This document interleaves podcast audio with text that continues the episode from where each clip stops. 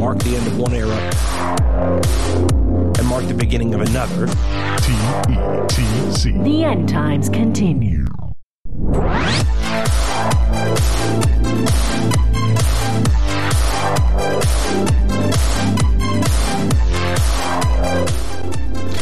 Welcome, welcome, welcome to the End Times. Continue recording on this, the 30th of July. Uh, I am Dean-O, and you are? Nine base. Oh man, record high fucking temperatures today, and it will be for the foreseeable future. For like the next six weeks, it's going to be over 100. Basically, for the rest of the Oof. summer, I'm upset. Oof. That's that's rough. That is rough. It's really bad. Uh, I what was- have you been up to? well, I was gonna say, you know, I was gonna say, in fact, I was gonna bring up how hot it was up here, but it really, that really kind of falls flat considering that like it's always gonna be worse down there. You Sorry. know, so even by saying, no, no, no, no, no, no, I'm saying that to to be funny because it's like, yeah, it's like, yeah, nothing in comparison to what you have to endure down there. Oh well, I mean, here's the thing. Like, if you, I mean, here's the uh, look. I I grew up in the desert, okay, uh, and and Right. and even even me growing up, it would hit 100 degrees for probably altogether a couple of weeks a summer, and it was it, it was like the the the the actual feeling of it though was so different when it's when it's not right off the Gulf Coast. Sure, sure. you know what I mean? When it's a, Yeah. I mean, the, the the cliche of "but it's a dry heat" is one hundred percent true. right. Yeah, yeah, yeah. Uh, but, but I say that to say, like, like I, I grew up with with over 100 degree temperatures fairly regularly, and I've Mm-hmm. never been as miserable, dude. So it's like it's oh man. it's all relative to what you're attuned to, is what I'm trying to say. Sure. Oh, sure, sure. Yeah, yeah. And and I'm sure, and and you are not attuned to to extreme heat. Um, no, not like Texas heat. No. So No. like when I went down to, I've been down to uh, Childerberg in Texas twice, and I was like, oh my god, I could not live here. I don't care how good of a state this is. I'm like, I could not do this physically. it's But, yeah, it can uh, be but pretty yeah, yeah. Um, so uh, I I just got home. Uh, just right before the call, I got home Yeah. and then I peed and then I started the call. Um, we just got home from Barbenheimer. We watched oh yeah. Lady Jane and I went out and we watched Barbenheimer. And uh, I have thoughts. And you watched Barbie first, right? Yes, Barbie first. Okay. um, which I think was the right call. Lady Jane made the right call Yeah. on that one. Um, because I thought, for, as like a vibes consideration, like you know, maybe watching Barbie last would be more sort of you know fun, Right, like upbeat. dessert. Right, exactly like dessert. Right. Perfect way to put it. Um, it- uh, that would have been a bad call. Right. That would have been a bad call on my part. So, uh, but first, it was a busy week this week. Yeah, yeah. A lot of things happened in rapid fire, and I paid attention to like a few of them, but almost not in depth at all, really. So it's Yeah. just like, yeah, like, and it's uh, so if, we're gonna get into one of them, but uh, do you want to do the alien thing first? Uh, yes, uh, there was a there was a hearing uh, whereby a few wherein a few whistleblowers gave um, testimony under oath uh, that th- there is a not a okay so it's not the conspiracy that is the secret space program but that there is a program which actively is reverse engineering alien technology. And i believe the answer to do they have biological uh biological things like like uh, evidence of biological sort of um what's the term i'm thinking of samples right beings, Yes. or samples, yeah, yeah, it's, it's like do they have biological samples from these these this technology? And the Mm-hmm. answer to that, I believe, was um, I can't say. which Yeah. which was and and I believe that was even clarified further to be like I no I, I can't say it's very it's highly classified I can't I really can't say that in this Mm-hmm. hearing. Well, what's interesting about this is we've had like soft disclosure stuff like this before, but what's particularly interesting Right. about this is that these people are actively under oath. right. yeah. Uh, it, it's yeah. That part is really interesting. Um, the skeptical part of my brain is always okay. They, they're doing the aliens thing again. What else is happening this week that they're I hiding? 100% agree. Yes. And not to not to say that there isn't something there, right? Not to say that there isn't any truth to like what's being said there, but just I, in my skeptical brain is just like, hmm, why now? No, I had Why the exact same thought. Exact. Why now? That's the exact. Yes, exactly. That's the exact right question. And the Uh, answer it- is I don't know. right, exactly. Yeah, I, I think like me, like ten years ago, would have been really hyped about this. Yes. and now it's just like, eh. I feel similarly. Well, I think part of it too is because I've kind of given up on the idea that there was going to be any real disclosure. I mean, there was a lot of soft disclosure during the Trump presidency. Right. Um, but I'm I'm kind of I kind of gave up on the idea of any real disclosure happening, and that's if it exists at all. Which, as far as I'm Mm-hmm. Right. concerned, the jury's still out on. Right. Um, right. Right. But what's interesting about the sworn testimony thing is that if there's nothing there to support this, that's a perjury charge. Right. Yeah. So you, you at least think that there's a lot on the line here. At least if you're lying. Uh, so Right. Yeah. Yeah, at least there should be. Right.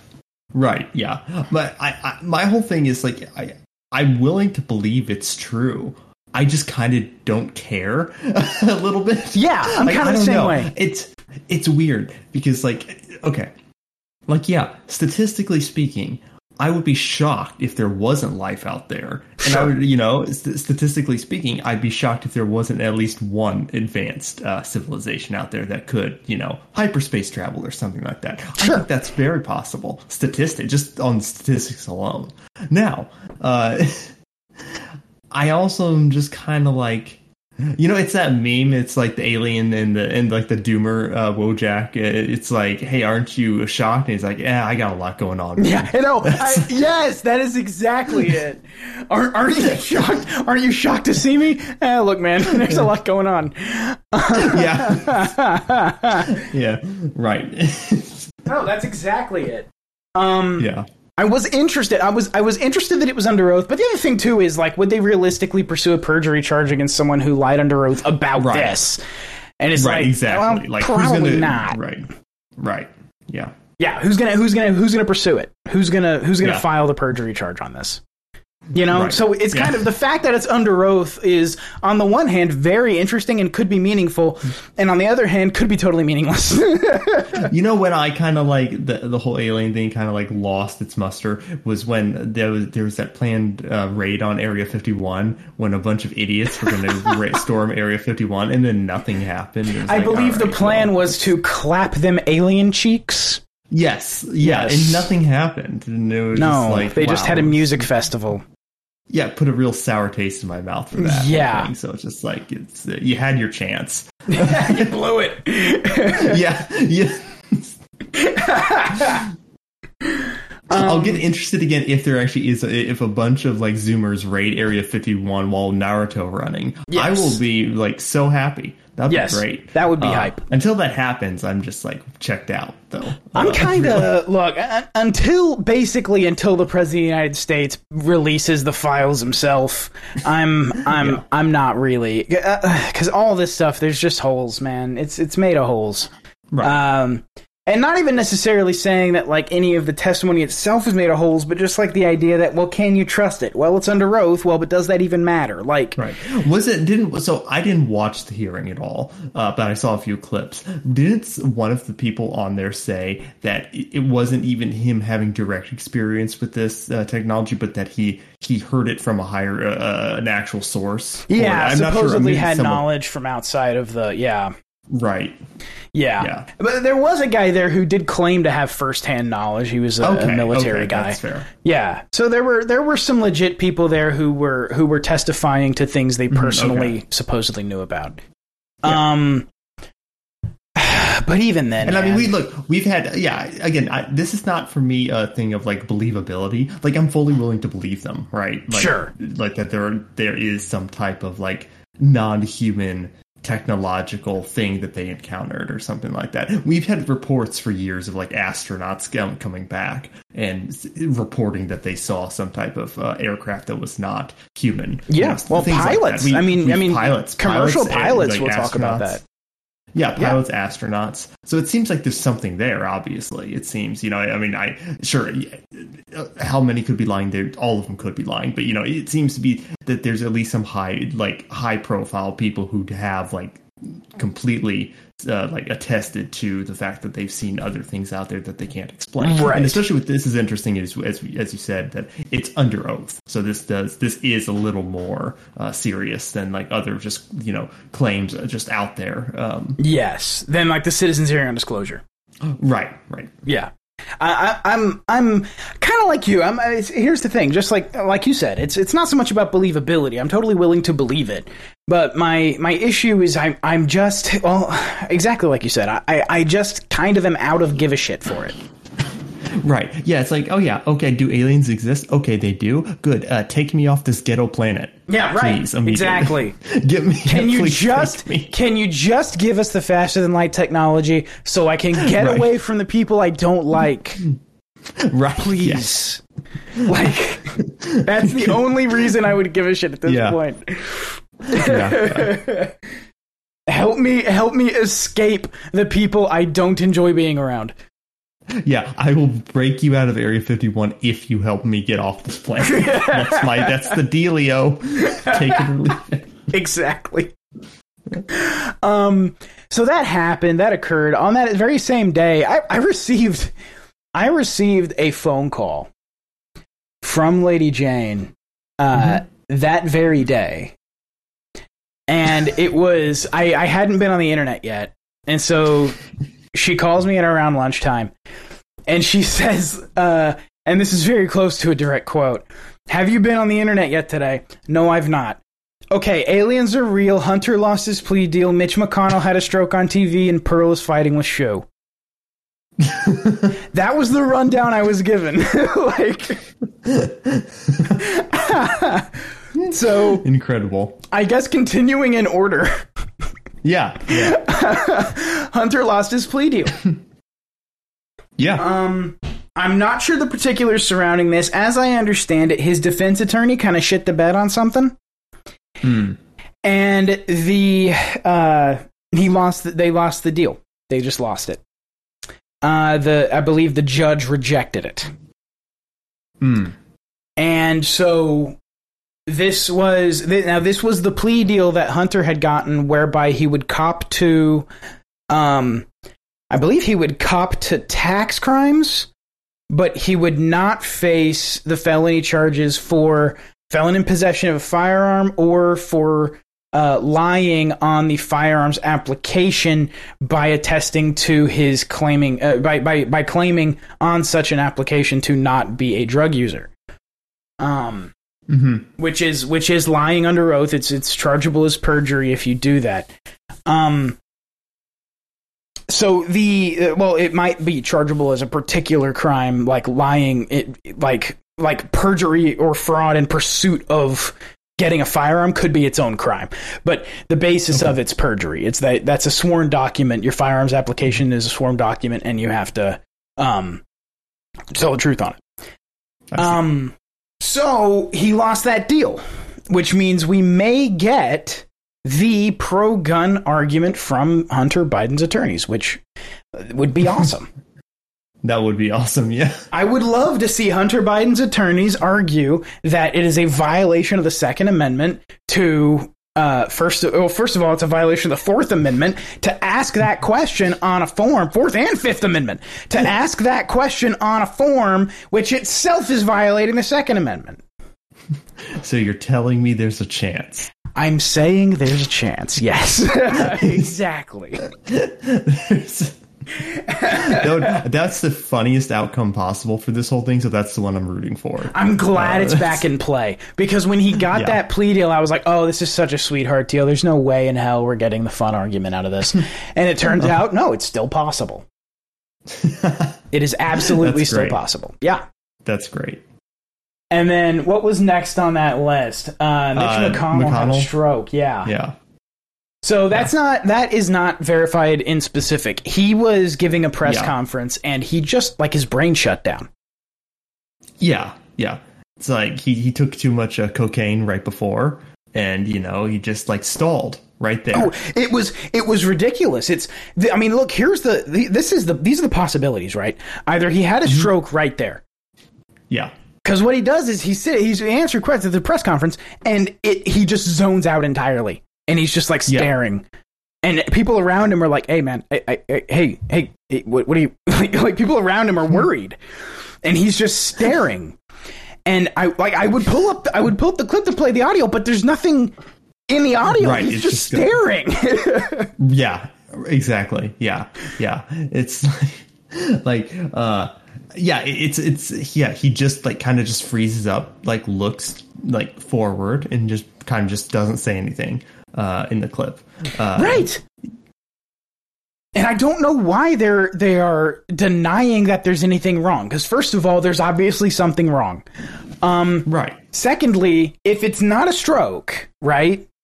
I I mean, there could be any any. I'm assuming I'm not a fucking doctor. There, I'm I'm assuming there could be several medical explanations, but the ones that come to mind are you either had a stroke or your brain just quit on you. Right. And yeah. of those like it's just blue screened. Right. And of those two, one is worse. right. Right. Yes. So why would you Yeah. not even just why would you not just say, "Oh yeah, mini stroke, got checked out by a doctor. These things happen as you age. We all know that. Not a big mm-hmm. deal. He'll be he'll be Yeah. right he's going to spend the day in bed. He'll be right as rain in the morning. No problem at all. Little bitty stroke. These things, micro strokes, these things happen, and that's what this was. Why wouldn't you come out and say that instead of no, Right. no, it wasn't a stroke at all. His brain Yeah. just Nothing happened. yeah. Right. Like. Like just say it. Just be honest about it. You know. Like. Yeah, or even if it's even if it's a lie, tell me it's a stroke. Because the oh. other possibility is this is a dude whose brain just quits. Yeah, and uh, yeah, just like just say something. Just like it, just say something. Like uh, it's fine. You ever been in like a, a superstore at two a.m. looking for cornflakes? Your brain's going to do that too. Sure. Sometimes you're just going to stare off into the distance and you know drool a little bit on the floor. It happens. Walked And you into move a- past it. Walked into a press conference and forgot what he walked in for. That Yeah, happens it happens. It happens. Just It's like me opening Just- the fridge. What am I doing this yeah. for? I'm not even really hungry. me looking in the microwave at my food while I'm cooking. yeah, like just just admit it. Just say something. Like, yeah, don't do this whole oh n- nothing happened here. Oh, I would I would rather see them just blame it on like a like a micro stroke or something like that where it's like this is a physiological problem that's diagnosable and we can also downplay it by saying and it's fine. It's not a big deal. He's he's totally back to normal. It was just a blip, right? I would Yeah. love to see them do that instead of leaving the only other opportunity, the only other possibility being this is a guy who who his brain just crashes sometimes. I'd love to like imagine if you were like his staffer or something or his PR uh, person or whatever, and in response you just reply back, "Brain broke." Two words, brain broke. Exactly. No head empty. Nothing. Just brain broke. like, what? Mitch What is it? McConnell's Moisturized hide- moment. Yeah, moisturized, uh, hydrated in his lane, not a thing in his head. Yes, Happy. exactly. Just Oh, I love that idea. uh, That's what they should have come out and say. It's just like, oh, it wasn't a big deal. He just had a no thoughts, head empty moment.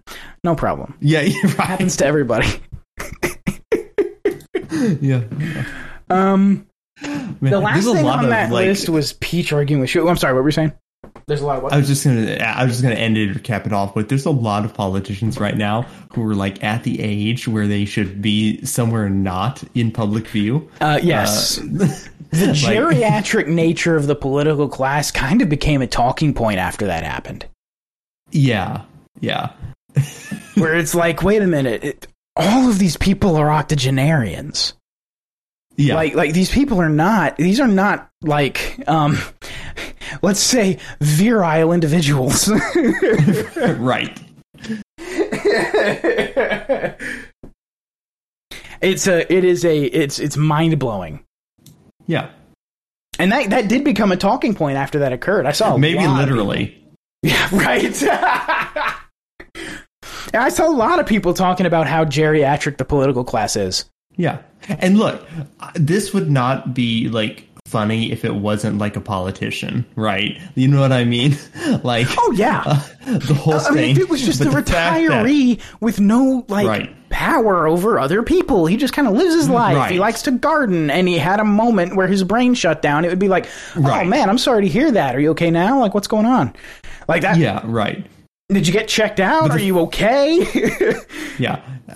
But the fact that they have to play it off as if, oh no, everything is fine. You know, it's a weekend at Bernie's thing. You know, everything's fine. it's exactly all weekend at Bernie's. Yeah. That's but that's how this whole thing's been going since Biden got elected. yeah. Everyone's kind of noticed, Yeah. and and people noticed it with Pelosi along a while back. People noticed it with Pelosi. Oh yeah. Well, what's her name? Dianne Feinstein or whatever. Uh, Oh God, well? Dianne Like, Feinstein. Yes. Um, there's a game that they play on No Agenda with Pelosi that's drunk or not drunk. And you're basically you're trying to guess whether she's slurring her words because she's drunk or because she's trying to talk around her dentures and they're falling out. Uh, And it's a very fun game because it's a great reason to listen to Pelosi sound sound like the geriatric fuck that she is. yeah. But people have noticed that. People people noticed that with her a long time ago. Uh, you- Feinstein's a great poll for that. It's just it's kind of it's it's a little frightening. Yeah. Just just a little bit. That. Ugh. They're in charge. Do you, don't you feel represented?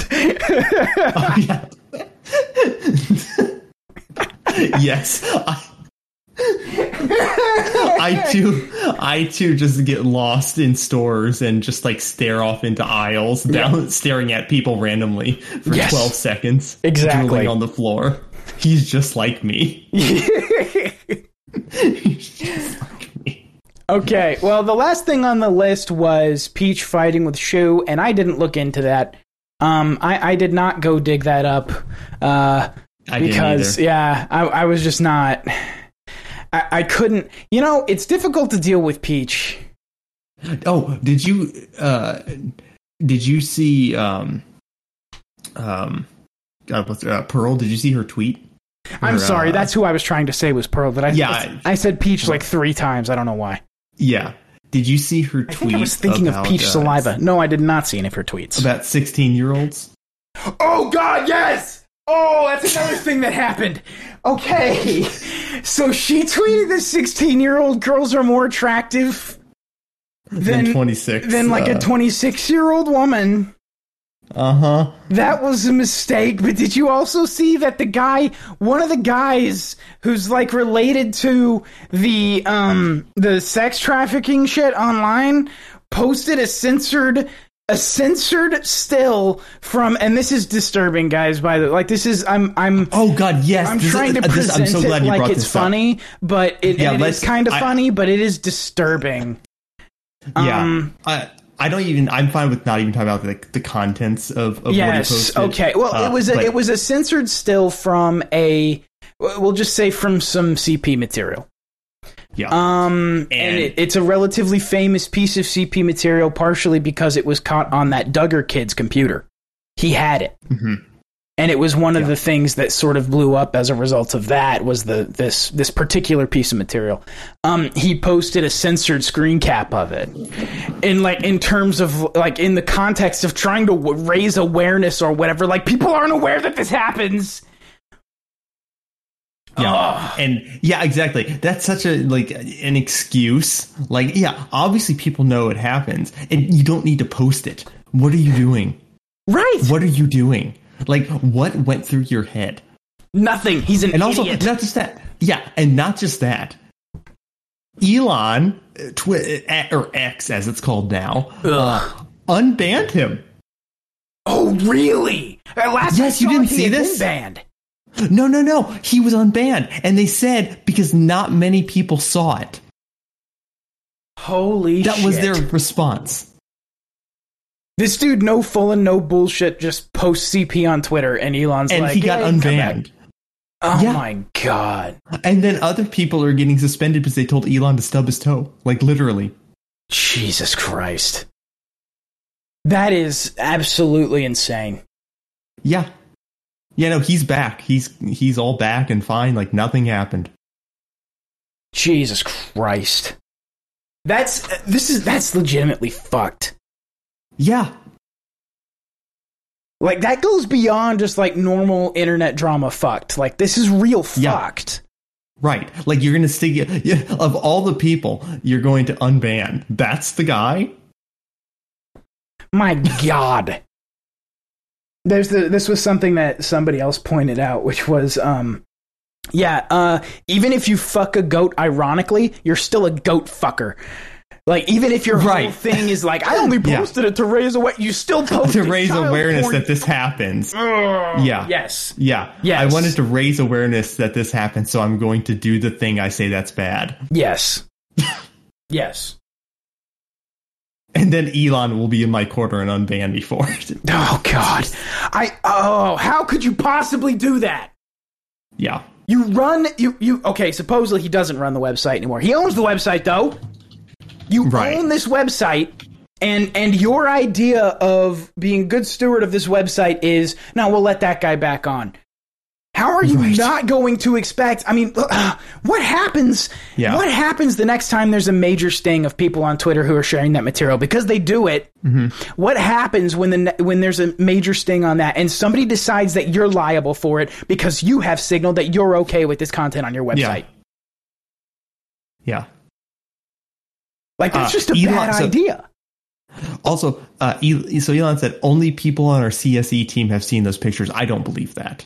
I don't. No, that. hell no. He, he posts, yeah, and then uh, so Musk said, referring to the, so he said, uh, for now we will delete the post and reinstate the account. Jeez.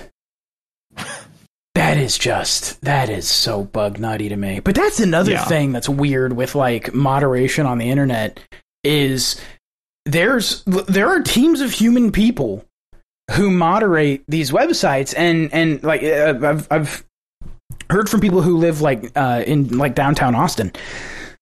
The people who come out of the Facebook building who are on those teams are just like zombified. Like they just look Oh yeah, because they have to look at that crap because it's not just that either it's not just uh, cp or csam it's it's Right. it's it's gore it's a beheading Yeah. video it's all kinds of shit that these I guys could, have to yeah, look at I could not do that job. I could No. not do it. Like, well, they, no they way. try to rotate them off. I think they have them on like six week cycles where they rotate them Yeah. off of the team after a while yeah, because it's just it's just brutal. And I I I, this, I, I couldn't do the job either. It, it it would just eat my soul away. It would Yeah, be it would it- be just miserable. yeah. But I don't know. Yeah, I, I, him, can't believe him being let him go. unbanned is just like insane, just insane. That is- Especially considering that when Elon took over, his big thing was like uh, uh, these types of images. Oh right? yeah, did, his- uh, he- did people was- forget the whole Eliza Bleu thing and, and all Right. that nonsense that was that Right. supposedly blew up there? Like where he was, they, like the you know they were working together to tackle the uh, the CP problem on Twitter, and Uh-huh. and and even and and the the she was talking about how like oh it's it's been Elon took care of it. Right, and now he's unbanning people who who posted. I guess if you just say, "Hey, I was I was doing it for a good cause," then it's okay, right? Then all your Yeah. actions are just fine. Well, you your intent was okay. You wanted a good thing to come out of this, uh, and yet you know it's just like it, it's so just weaselly. Uh, you know, I don't even. Here's the thing. I don't even believe that. That is so. Oh, I don't either. I, I was yeah yeah. Oh, I was giving no, a best I'm- case scenario. Yeah, absolutely. I'm just saying that I don't believe it either. Yeah, no, it, it, because to me it just seems like trying to clout chase. Yes, yeah, That seems like clout chasing to me because there's no way. I mean, look, I, I, maybe people are stupid Also- enough to think this, but there's no way that you're stupid enough to think that that that's a good idea.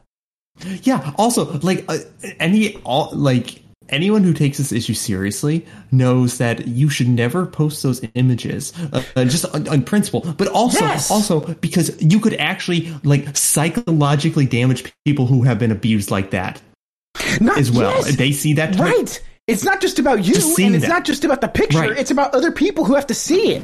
Yes, yes. Who experienced it? People who like ha- experienced it firsthand were victimized by it. You show that, you're going to psychologically mess someone up. So I don't want to hear this. Oh well, I was doing it to spread awareness. And get out of here. Yeah, I mean, it, it's. I mean, I, I, I yeah, one hundred percent. There's no fucking way that that's the logic because everybody knows, especially if you're one of these child trafficking activists or whatever. There, especially Also, you could, as much as you know, I don't want to even get into and even describing it. You could just describe it, and that would be bad. But you know, that would be bad for other reasons. But put but it behind at a least content it's- warning. Right. You can Yeah, you could you could do this is you could do a you could type up in your notepad a description of the thing, post it as a picture on Twitter, and put it behind a filter. You could choose to do that yourself manually. Yeah. And and this dude this dude was like, ugh. Ugh. I don't I, I'm ugh. I can't believe they let him back on. Yeah, it's so insulting, uh, right? Just it's insulting in itself, but also the fact it's also insulting on another level where it's like there's people who have been banned on Twitter for much less, uh, Yes. and never banned for much less and and here's the thing it's not just insulting to the users who've been banned or it's not just insulting to it's insulting to the whole fucking website right? because yeah. you are you Yeah, are and and by that I mean not just the people on it but your business yes, yeah. Well, where our advertisers going to be like, mm, yes, great decision, Elon. Thank exactly ah That- it- it- it- that is just uh, that is one of the stupidest things I've ever heard. I didn't know that they'd let Yeah. him back on. I, I saw that Yeah. he had been banned, and I was like, okay, well, all's all's well that ends well. But they let him Yeah, back on. no, Holy he's- shit! He's back. Yep. My God, that is that is just horrid. Yeah. And I know there's people who are just like, but it, but it was censored. It was censored. I don't care. I I don't give a fuck. For two reasons. No, the, the the first reason I don't give a fuck is that I just don't give a fuck. The second reason I don't give a fuck is that you can like depending on how you censor a thing, and I haven't seen the image. I don't know how it was censored. But hmm. let's say you use one of those like blocking tools, right? That pixelates the image, or you use a or you use a blur filter or something like that. Those things can be reversed. Yeah. Right. You can un. Yeah. You. Yes. Exactly. You can unblur those. Things. Like it's. Yeah. That- I mean, uh, and also depending also right if it's so blurred obviously you shouldn't you shouldn't post a picture which you shouldn't post it at all but you Right. know if, you know what i mean like if it's so blurred then you it, it's not worth even posting Right. if it, but if it's not blurred enough why are you posting it yes, You know, exactly. like- There's no way this is good. right It doesn't matter how censored it was. There's no way it's good because it's either Yeah. censored too much for your, you to even be making your point, or it's not censored Yeah. enough. right yes Yes, that is an excellent point. Excellent point.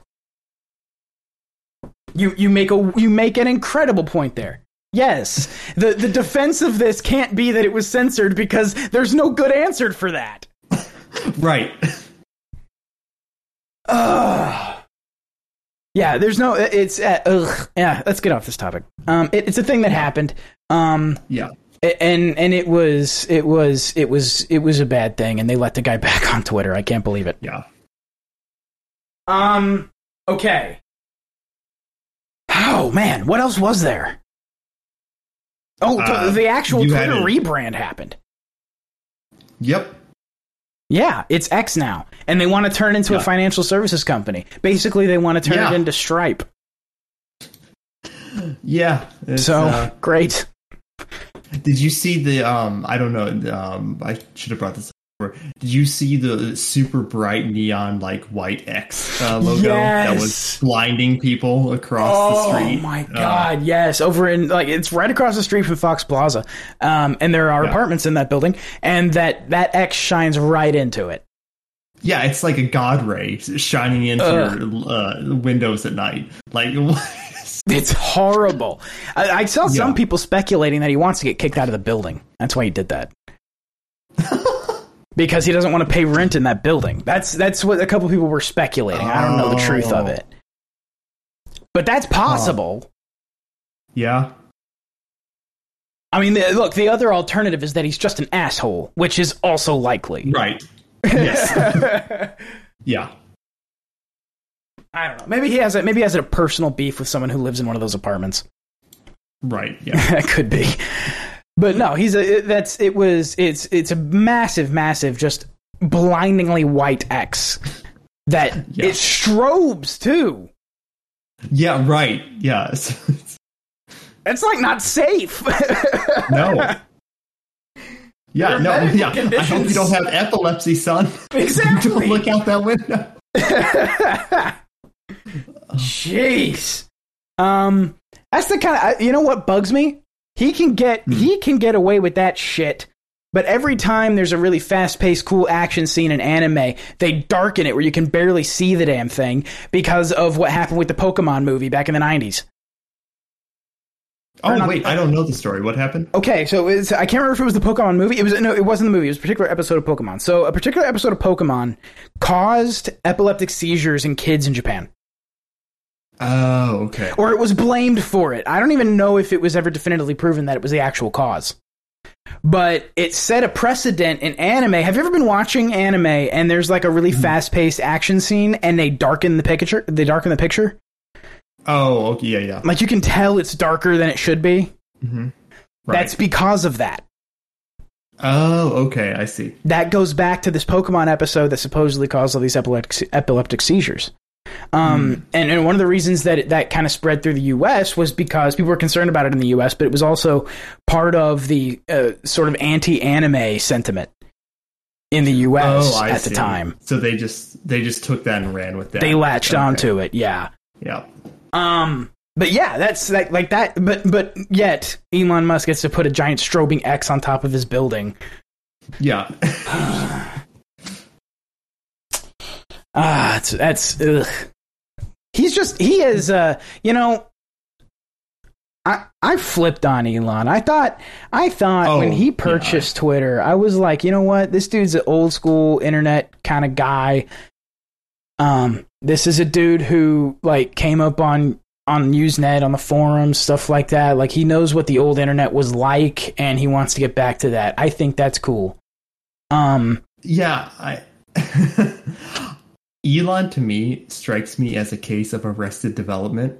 Personally, like he strikes Yeah. me that he's a 13 year old edge lord still uh, to this day. Uh, you know, Yeah. type thing. Well after some of the decisions he's made, it's like never mind. Well, oh, I, I should elaborate. Why I say that is because, uh, you know, his, his obsession with the, the letter X. You know, I, and I'm not judging him really for this. I'm just like pointing out things that kind of correlate to this, uh, which is to say that you know, uh, and he's also. Did you hear that uh, now? It you know the thing formerly known as Twitter will no longer have a light mode. Now, I wasn't a light mode user, uh, but the fact No. that he's saying it will only you only have dark mode now is like, why? That's, Why? Uh, Why? Why? I've I've only ever used the blackout mode ever since it was like Yeah. introduced, but that's not Right.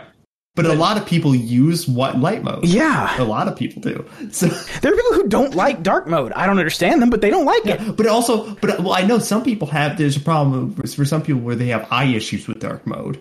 Um they can't read the specifically, Like text? the white on black text. Yeah, white on black Yeah, yeah, yeah, yeah, That happens. So, yeah. So, uh, it's like you're removing accessibility features. Why? Yeah, really? Why? Ugh. He's just he's he just uh, that whole X thing too. He's wanted to own an X company forever. He's Yes, wanted to own a company that's just X.com forever. He he bought uh, originally originally he wanted to rebrand PayPal to X, and then he got ousted from PayPal, and then um, the the there was the Tesla Model X, which uh, this is the other thing too. Th- This is his sort of the juvenile nature of Elon Musk the Tesla models, and everyone's pointed this out already, everyone knows it, but the Tesla models spell sexy. Oh, yeah, yeah, yep. Yeah, the Model S, the Model 3, the Model X, and the Model Y. Why? Right. Yep. Um, so it's like, I, I, like it, it- it's juvenile. It is juvenile. Yeah, and then he bought the X.com domain back from Which I could appreciate if he wasn't cringe. Yes, exactly. That's exactly right. Um, Yeah, he bought that x.com domain back from PayPal and he's wanted to do that again ever since. He's turning he's turning I this is my feeling. And and I say that because I don't have any proof with regard to this. It just comes off this way to me and that is he's trying to turn Twitter into the thing he feels was taken from him when he lost PayPal and and couldn't take it the hmm. direction he wanted to. Oh, right. Yeah, that's It, probably it correct. seems that way to me because he's talking about it's a Yeah. one-stop shop for all your financial, all your crypto, all your everything, payment processing, all yeah, that that's going to be a no from me, dog. Oh hell no! because first of all, who's going to license your processing? Okay, so the way payment processing works is way more complicated than a lot of people. There's like three levels of payment processing. Um, there's three or four levels to it, um, and that's not counting all the microservices in between.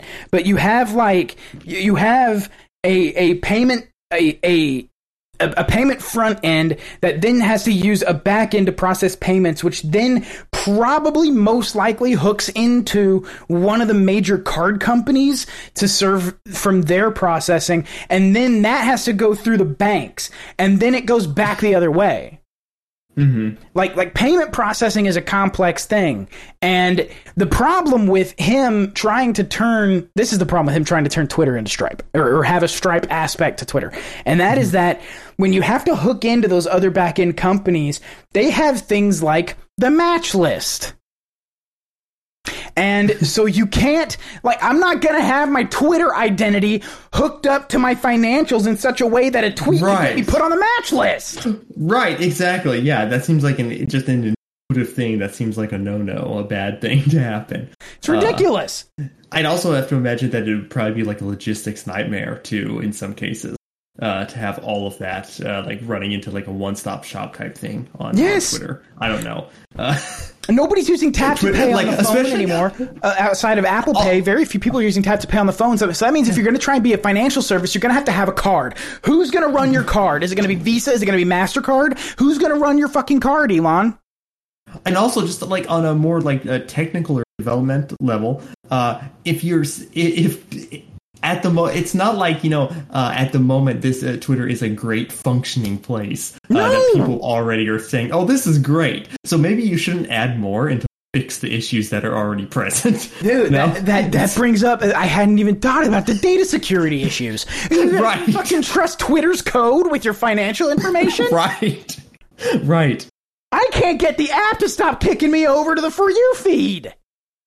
right and also with all the like the rate limit thing you know that's just that's not a necessarily connected explicitly but it's just the fact that it, it's not exactly a great place to navigate already there's No. a lot of really like bad features and bugs uh, that exist and you're going to tell me you want us to be this one-stop shop uh, for everyone all the time forever uh, Yeah, you you make one change to Twitter and you do it so poorly that you practically kill your website overnight.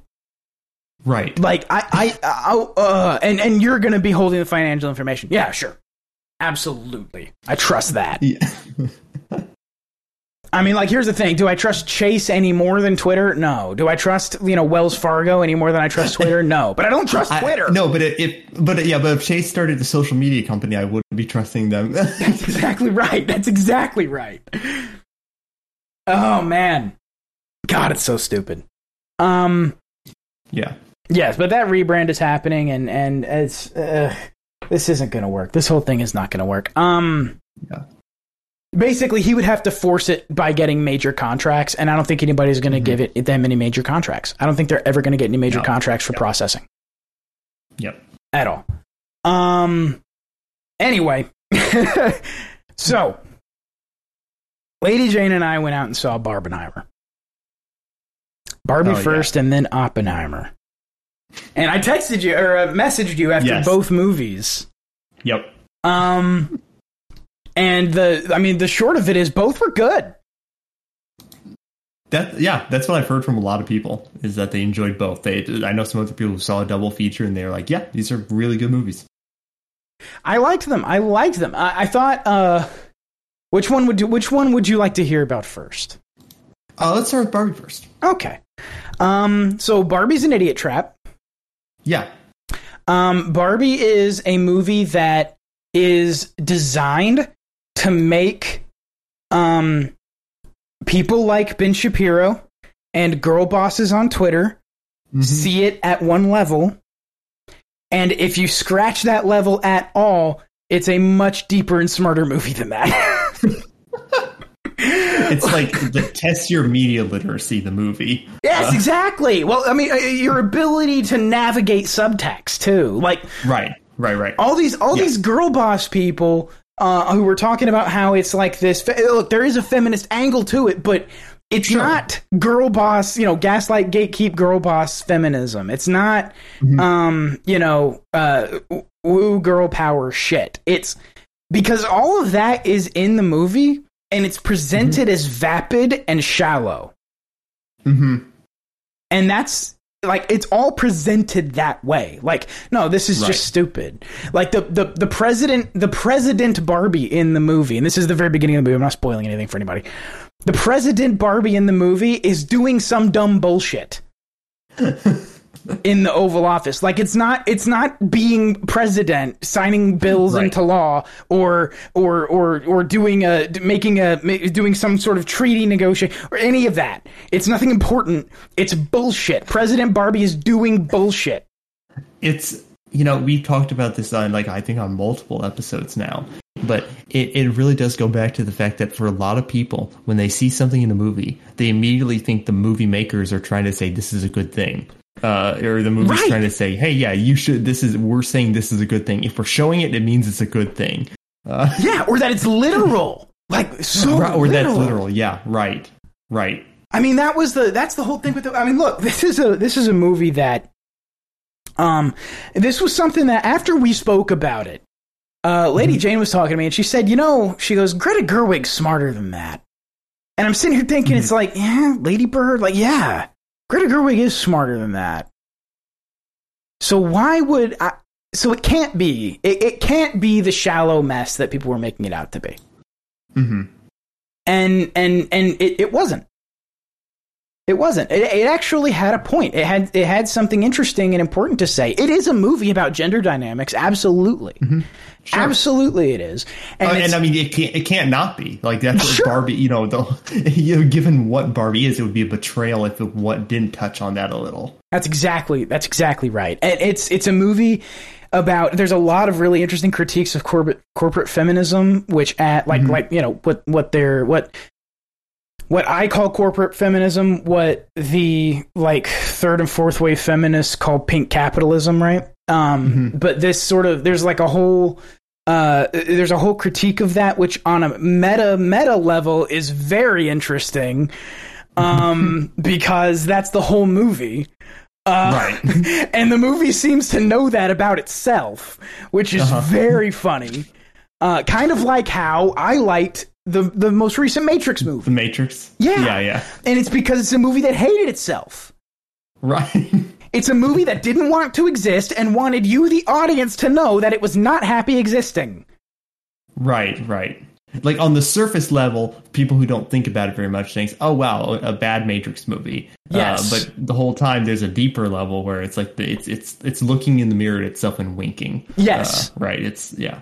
That's exactly right. And that whole I mean like with the way that the Matrix ended with um with uh uh the, the sort of there was like the girl power ending to the Matrix, right? But if you actually watched the Matrix and, and got from it what I got from it, which was um that it hated itself and it was designed as a fuck you. Um the whole movie was a fuck you. Right. That ending is also a fuck you. That ending is also like uh, where where what's her face flies off and suddenly has the power of Neo because for no reason. Um, Right. I don't I don't believe that either Wachowski doesn't know why that doesn't make sense in the fiction Right. of the Matrix. The villain of that movie was the studio. Like that Yes! is explicitly. Yes, explicitly. And so the whole way that that way that movie ended to me felt like when it had her flying off and suddenly having all the powers and stuff, it felt to me like, is this what you fucking wanted? Mhm. This is what you fucking here. Take it. Fuck you. That's what it felt like, Yeah. and I loved it. Yeah. Um, and and Barbie kind of has the same feel to it. There's a, there's this underlying angst in the movie where the movie kind of hates itself. yeah. There's uh, God, I. So this this has been a, a clip I think that was released, but I'll still give like a spoiler warning because I've seen this clip like um, um, bandied about. Um, uh, in in Barbie, there's a moment like I, where she's in, like in the real world, and um, uh, and like she goes up to this kid, and this kid calls her a fascist or whatever, Yes. and everyone like lost their minds about oh, so this is just another like uh, liberal, woke, you know, whatever. But to me, when I watch it, it's like this is this is obviously making the kid look ridiculous. Yes. like this is at least my interpretation of this. Yes. It's obviously making it look ridiculous. Yes, that kid character. I mean, that whole. I mean, and you can probably guess this just from watching it. That that kid character's whole arc is softening. Right, Like, right, like yeah, exactly. Yes. That's that character's whole arc.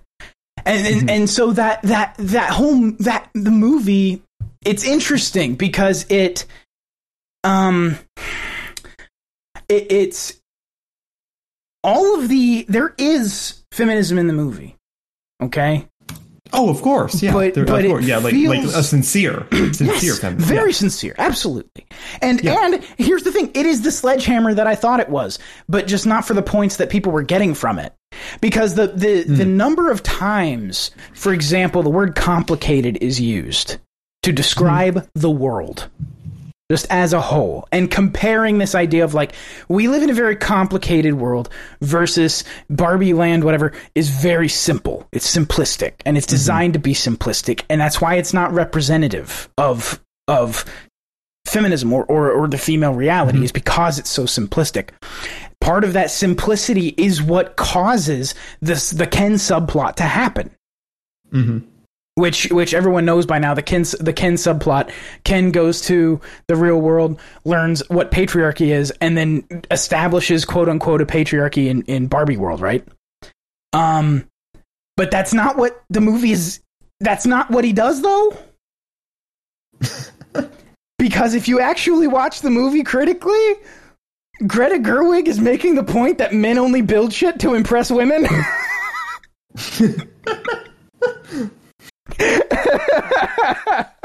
like the movie is actively making that point. Like the movie agrees with you, trads. Yes, men only build shit and try to control shit to impress women. Absolutely, that's what the movie's saying. I've seen so many, and I think we should like uh, put in the notes like when we start talking specifics about you know like uh, from this point point if possible. You know what I mean? Like yes, the- yes, yes, notes, yes, like, yes, yes. spoilers. Uh, I will put Um, um, what are we at? Fifty two thirty. I'll put yeah. I'll, I'll I'll make sure to put that in the show notes. Okay, yeah, I, I think because I, you know, it's interesting because I think, um, um, uh, th- I've seen so many like schizophrenic takes on this, and they're not schizophrenic in the sense that they're coming from the same person, but the, from the same sphere, right? Um, we're like uh, so many different people are having so many different takes from it. They're pulling, getting like sometimes completely opposite takes uh, from each other. Who people who should like are usually agree with each other in the same sphere. It's very interesting. Oh yeah, absolutely. And it's such an interesting. Uh, the the the who is that girl? Uh, girl, she's a woman, but the she looks very young. Um, who works for Ben Shapiro or does stuff with Ben Shapiro periodically, Oh, and she does a Uh, lot I don't, of I don't YouTube keep up with that. I don't keep up with that side. so Ah, I don't know. forget her name, but she has some okay takes. Um, some of her stuff is fucking stupid, but she has some takes that are pretty solid. She comes up in Lady Jane's YouTube Shorts algorithm a lot. Um, but she's got some takes that are pretty solid and some takes that are really dumb. But she kind of made the point about the Barbie, and this is a direct spoiler, so uh, we're we're well within that territory now. Um, she makes the point where it's just like, look, if Barbie world is so great, why doesn't she stay? She leaves hmm after being faced with the complexity and and the, the the variance of the human experience. She decides she wants that, not the mm-hmm. girl boss, the vapid girl boss bullshit. She wants the complex human experience, Right. and like that's the way the movie ends. Right. You know, I, I don't. I'm not. I, I promise. I'm not like insulting the movie here, but I do want to point out this is this seems like a subplot of like 20 Hallmark movies I've seen. Oh yeah. like, but it's that's fine. I'm not. I'm not saying that's bad. I am just. It's an interesting point. Yes. Yeah. No, that's absolutely an interesting sort of observation. I mean, if it's that. not broken, don't fix it. I guess, Sure. right? So it's like, yeah. Sure. But that was that was an interesting thing. There's a whole thing in there about how um like there's a there's a rant in the movie, and this is why again the movie is a sledgehammer. Absolutely, it's a sledgehammer. A character gives a rant in the movie, which is obviously supposed to be a um a stand up and clap moment for uh, ah, like second wave feminists. hmm You know what I mean?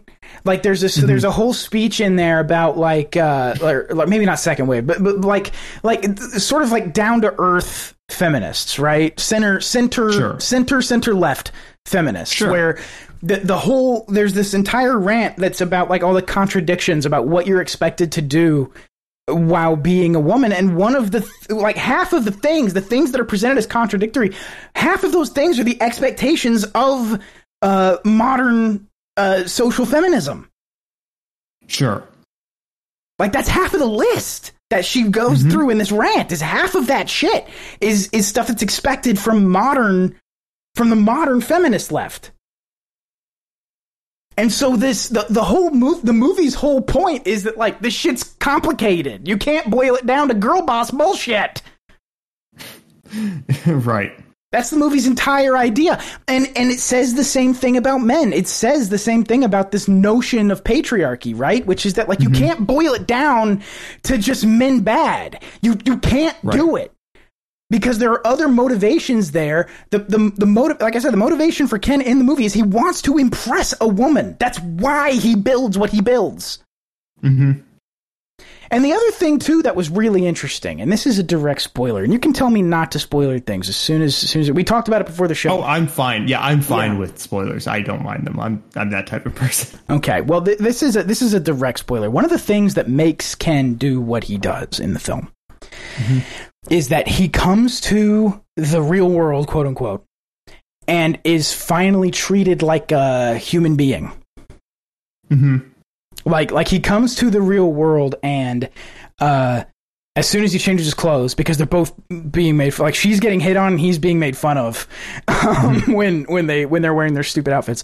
But when he changes his clothes, people immediately like someone just walks up to him and is like, "Hey, uh, sir, do you have the time?"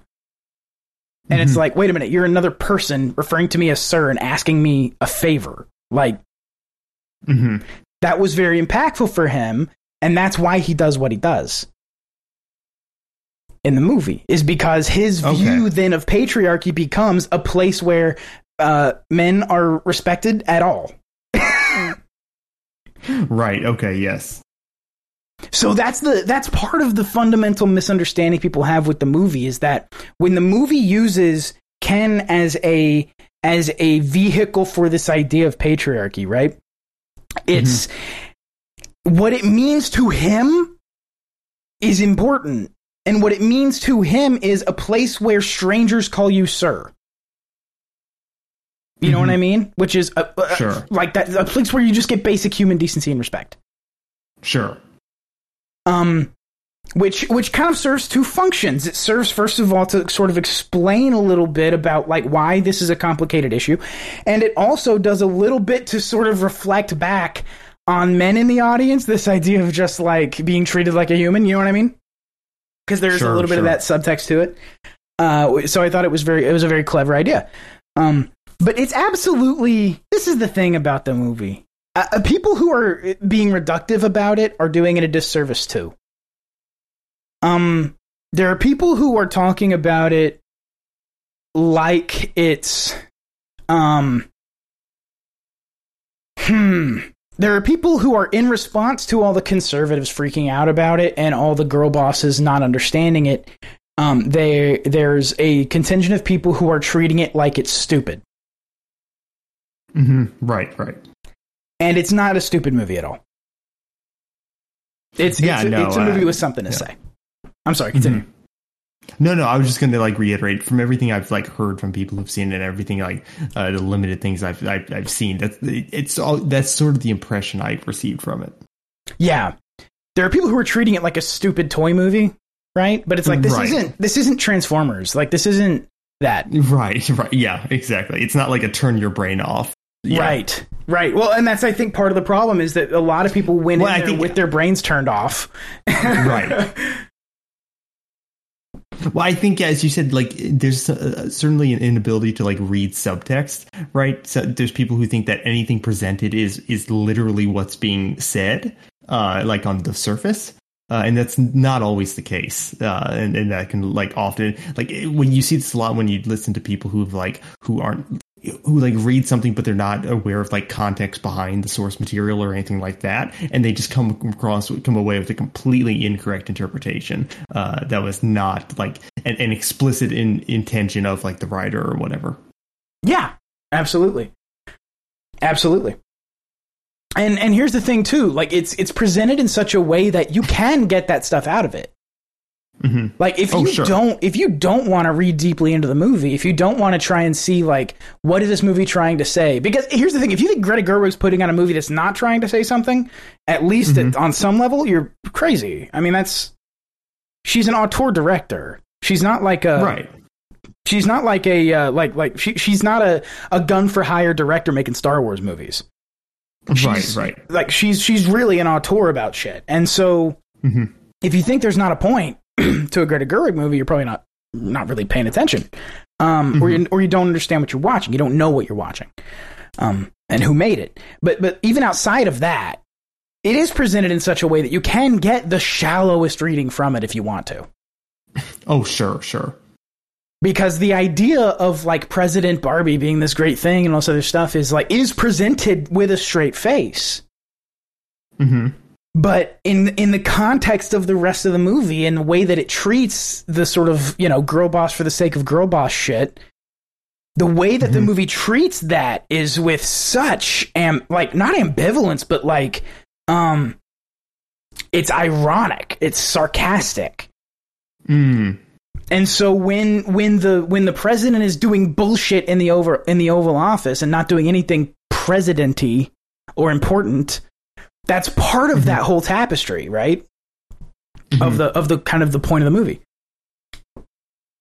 And, and and that carries on throughout. It's a very it's a it's a there's an there there are a lot of interesting moments in the movie. I don't want to say anything particular because I will have probably put the time code uh, prior to this point in the discussion, but um, there are particular moments in the movie that kind of relay to me that uh, that th- this movie understands dudes in a way. Mm. Like there's a there's a moment and I won't explain it, but uh, or I won't be explicit about it. But there's a moment where there's the idea of trying to keep a girl's attention, but she pulls out her phone. No, sure You know what I mean? And this is like a, Sure, this is a thing that I've heard a million guys talk about, all the way from just like normal dudes who I've been in personal conversation with, all the way Mm-hmm. to like guys who are trying to teach other guys how to run game. Tell you that your biggest enemy if you're trying to talk to a woman is her phone. like, like this is something every dude knows. um because that's your competition is that whole world full of validation she can get right there on the on the black screen right on the black mirror that's the that's the that's your competition if you're trying to get anyone's attention really but it's especially true with dating um and so there's that that that sort of concept is used in the movie to great effect mm-hmm. and and if you've seen these discussions or had these discussions, you immediately recognize it as like, oh, this is there is some guy knowledge in that. you know what I mean? sure okay yeah So it's not like a men bad movie. I would say it's a movie that mm-hmm. understands men pretty well. well that's cool Yeah, I mean, it's, it's it's very interesting because it is it is just like that. It is a sledgehammer politics movie. But uh, honestly, you made a point Sure. in the last episode. Do you remember you made the point that the whole movie is kind of fourth wall breaky and sort of ironic and and and yeah almost Deadpoolian sort of in its in its presentation. in a way yeah yeah Yes. And and that because of that, this sort of level of sledgehammerness might be appropriate, you know, when you're making a movie that's that sort of meta about itself. Right, yeah, you almost can't do it in a way. You can't like fourth wall break without breaking the wall with a sledgehammer, you know? Yes. So, you know, yeah. And you're that was uh, that was an excellent call you made. Cuz it was absolutely appropriate. Mm. The movie was the movie. Yes, it's a sledgehammer, and I don't think you could have done this movie without that. Yeah, that was always like kind of what I got from very like self-aware. Uh, you know, you, like you can read it just straight through without kind of maybe I, I don't know, but maybe like without taking that like um, without extrapolating more into it. Like you said, you can go in there with your brain turned off, but there is more if you look for it. Yes, and and it's very. I think it's pretty upfront about the more. Again, they they use the word complicated like five times when they're talking. Oh, sure, about sure. this stuff. So it's like so th- it's not like this. This is not a. It's not like movie. hidden. The subtext isn't hidden. It's not like you know. Here's my four-hour analysis, uh, writing analysis Right. on Barbie. Exactly. It's- it's- yeah. Exactly. There's if you're if you're if you're going there with the intent of being mad at what you watch, you can find a lot to be mad about and ignore everything else. If you're if you're going there with the intent to to watch a girl boss um you know, uh chicks rock movie, you that's you can get that out of it and ignore everything else. Um and if you go in there being ready to look for subtext and being ready to sort of analyze, it's a much richer experience because there's a lot Oh, there sure. for that. it's a very good movie and it's very cool. smart. In fact, I think it's smarter than Oppenheimer. Ooh, that's a that's a good one. That's a, that's a good lead in. It's a take. Yeah, It's a take, but I'll stand by it, and here's why. Barbie is a movie that has uh, a it has something to say. It has not a message because that sounds trite. It has a it has an observation. It has a it has a- commentary. Yes, it's a com perfect commentary. It has it. It has a commentary that it wants to sort of present to you, um, if you're willing to pick up on it. Um, that's that's very much in that movie. Oppenheimer is a is a pretty straightforward narrative. It's a biopic. Right, it's it's about a guy's life. Yeah, right. Yeah. So as far as like the smartness of a movie, I think Barbie's the smarter of the two. Now, as a piece of cinema, Oppenheimer's a goddamn masterpiece. Yeah, yeah, uh, yes, yeah. Like, uh, not to be, not to be a I fucking, had no doubt of that. Yeah, not to be fucking, you know, crackhead, stupid, you know, you know, pretentious movie guy, but cinema, right? Fucking Kino, fucking Oppenheimer is the shit, dude. it's really fucking good. I think it, it. I think it's probably Christopher Nolan's most avant-garde movie. mm, okay, yeah. And people will be like, "But Memento, I, I look, Memento's great, but Memento's just a very straightforward story in reverse." Okay, it's it's it's smart when you see it once. It's great when you Yeah. see it once. Once you've seen it, the magic's gone, which is fine for a lot of movies, really good movies with twists and things like that in them. An excellent example of that is The Usual Suspects. The Usual Suspects Right. is never going to be as good as when you first watched it. Right, right. Yep. This is a movie that has when I say avant-garde, I mean like like cuts to weird visuals that are Mm, or hyper specific detailed visuals that are part of the narrative but they're being used to impart something else about the narrative. Oh, okay. I, I know exactly the type of thing you're talking about now. Okay. Yep. Yep. And there's a lot of it. mm-hmm. A lot of it. And and part of the Usually, and I don't I don't want to spoil anything, but I, I want to say the, that type of thing is usually, not always, usually implemented in stories when they want to focus on a character's psychological state. One hundred percent. In fact, I'm glad you said that because this movie has probably the best and most important and impactful to the narrative sex scene in any film. I heard people memeing about, it, but I'm, I, it's interesting to hear you say that. Well, here's the thing. There's one of them that's just a narrative sex scene. It's it's these characters meet and they fuck, right? Um, that's Sure. that's one of the scenes. And also, okay, here's spoiler territory. I'll put this timestamp down there too. Um, Christopher Nolan felt the need to recontextualize Oppenheimer quoting the Bhagavad Gita as a thing that happened when he fucked this girl. Oh, interesting.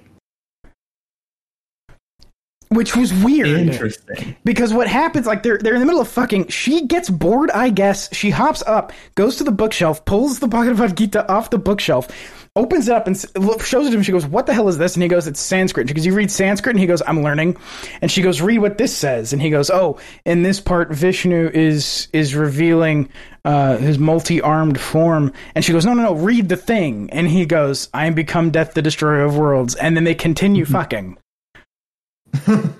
It was a very weird recontextualization of that. that seemed entirely unnecessary. and I doubt it happened in life because it felt so strange. it's very odd. Uh huh. But like that, so that that scene is the meme scene, right? That's the one people are memeing Uh-huh, on yeah, because yeah. it feels really weird. um, I will say that that's the only scene that feels weird in the whole movie. Like that's the that's the only scene in the whole movie that's just like, why is this happening right now? What?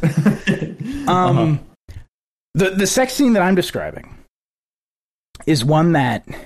Okay, and, and so we're doing spoilers, I guess. Uh, and if if you Sure. want me to stop, It's also a biopic, so Yes. you know the spoilers for a biopic are a little bit different. Well, I think yeah. this though is this is Okay. not about Okay. The the events. This is Oh, about the way okay, that sure. Christopher Nolan tells the story visually. Okay, then that is a spoiler. Yeah, for sure. for sure. Yes. Um during the whole framing device for the film is is when um basically Oppenheimer was being grilled for all his connections to communism when he was trying to get his Q clearance uh re re-upped after the Manhattan project, after the war ended, after all that when they were starting work on the H bomb. He's trying to get his security clearance re-upped and and the, there there are people who don't want that to happen. And so they are he's being grilled about his connections to these to all these communists. Mm-hmm. And so there's a there's a scene where he had he had left his wife is sitting there uh, throughout this thing his wife is sitting on the couch behind him kitty is sitting on the couch behind him and he's sitting in a chair at the end of a table and all these guys are just grilling him at this table mm-hmm. and the camera pans as they're asking him about a weekend that he spent with a, a girl who was like a like an on again off again girlfriend after he was married to his wife. Mhm. a weekend that he spent with her and they had he had stayed the night. They fucked. Mhm. and the camera pans behind the prosecutor who was grilling him. And as oppenheimer comes back into view on the other side he's naked in the chair Oh, that's interesting. That's an interesting uh, framing device. And when the camera cuts as he's trying to answer this question about about cheating on his wife with her sitting right there, about cheating on his wife publicly, this is going on the record. This is to a process. This is a very this is he's he's he's exposed. He's very Right. exposed, and they show that by having him just be naked in the chair. Right. And then there's a cut. And when it cuts to a different angle, now the girl who he fucked is there riding him. Like they're fucking in the chair. Oh, And they're both naked fucking in the chair. And she's she's giving like evil eyes to the wife who's sitting there looking at this. mm. Now this isn't of course of course this isn't literal, right? But this is all right. It's about impressionistic. Yes, it's all about the psychology of what's happening to Right. what are they feeling in this moment. Right. You, yeah. You, you, they're using a visual technique to get you to feel it, like to drive home the emotion more, even if it's not literal. It's not meant to be literal. Exactly. To. Yeah. Exactly. So he's sitting there naked in the chair and then it cuts and she's fucking him and the wife the wife is looking at the woman and she's giving her fucking knife eyes like like angry eyes and they're just staring at each other, staring each other down. All of the emotions that would come to mind in a moment like that are displayed by this sex scene in the chair. hmm and it was it is probably I, I'm, I was, it's the best sex scene ever put to film because it's not even a sex scene Right. It's an it's an, it's a, it's a narrative plot device, really. Yes. It's a driving force of yeah. It's a, it's an exploration of a character and how they feel right now. Right. And there's an interesting, there's some other interesting visual stuff that happens in that scene in particular that sort of mirrors earlier scenes. So, so there's the there's a very consistent visual language through the movie. Um, like the pose that he's naked in the chair is the same pose that he was naked in a chair on that weekend that he spent with that woman, right? Mm. So so it's like he's sitting the same way. So the the, the just the God, it's it's a, it's a beautiful movie, dude. it's gorgeous. And as soon as that camera pans behind that prosecutor and he's sitting there in that chair naked, it's just like, oh fuck. Like you really feel it. Like you know how Uh-huh. exposed he feels in this moment and Sure. it shows you that his wife is right there. Mhm. And then it cuts back, and she's and the wife is staring daggers at the woman, and the woman's staring daggers at the Uh-huh. wife, and and they they're th- that all of those emotions are just perfectly depicted. It's hard to depict emotions, Right. Right. but they're all right there. It's just it was Oh, that's cool. beautiful, dude. And then, then there were people on the internet who were just like, "Oh, so the movie's a porno." Well, no, there's a couple of tits in it, bro. Chill out. Like it's Right, not, yeah. it's not a fucking porno. Jesus. Yeah. Yeah, it's got it's got some boobs. Uh, there used to be boobs in movies all the time. If you if you take from that scene to be just like gratuitous or just like a type of like, oh, so it's obviously yeah, why is here? Then maybe you're just coming at this from the wrong place. oh yeah, Like, you're you not has- understanding what's happening here. Yeah, Yeah. It's more of a cell phone on your part if that's what you took from it, uh, rather yes. than oh yeah, there is actually a narrative uh, play here. Because the base the base sort of expectation for a non gratuitous sex scene is that it's a sex scene that that pushes the narrative forward, right? Right. It's a, it's a sex scene that's necessary for the narrative. right. Um, the, the the other sex scene, the regular sex scene in the movie, is that it's it's a sex scene that's good for the narrative that it's there. Um, the except for the weird recontextualization of the Bhagavad Gita, but the the the other the other sex scene in the movie is not even a sex scene at all. It's a sex scene in a literal sense, Mhm. but it's not a sex scene. It's a it is a it is a way to visually depict the emotion of these characters and it it did so beautifully. That's cool. That I, I like. I like when uh, directors use uh, like impressionist storytelling, things that aren't lit, that don't literally happen, but give you a key insight into like some either like emotional or psychological uh like window into someone. Yes, and there was a lot of that in this movie. That's that's one of the that's one of those things about some of those avant-garde cutaways and stuff that are in the film is you have to take a story that ultimately took place over the course of like 50 years Right. And you have to condense it down to a 3-hour runtime. Yeah. How do you tell a story that takes place over 50 years in 3 hours? Well, you have to employ Right. some tricks. Yeah. yep. and and and it, Christopher Nolan does that beautifully, beautifully. I had one complaint, one complaint about the movie, Mhm. one complaint only, and I'm not going to say that because I'm not going to say it because I'm afraid people will notice it if I point it out. Oh, okay. Okay. Um, but but people may not know because Lady Jane didn't notice it. Uh, Mm, but it's a, it's a visual complaint, and and it's it's not it's not it's not that that anything's bad. It's that it's not. I think a couple of little things should have been done differently. Um, okay. I'm not fucking Christopher Nolan. I don't know shit about ass about making movies. But I do know that there were a couple of things that looked a little off that could have looked better if they weren't done practically. Oh, okay. So so there's there's th- that is that is my only complaint about the movie. Mm, okay. And I won't say what in particular because I think I think I think people won't notice. I think a lot of people won't notice.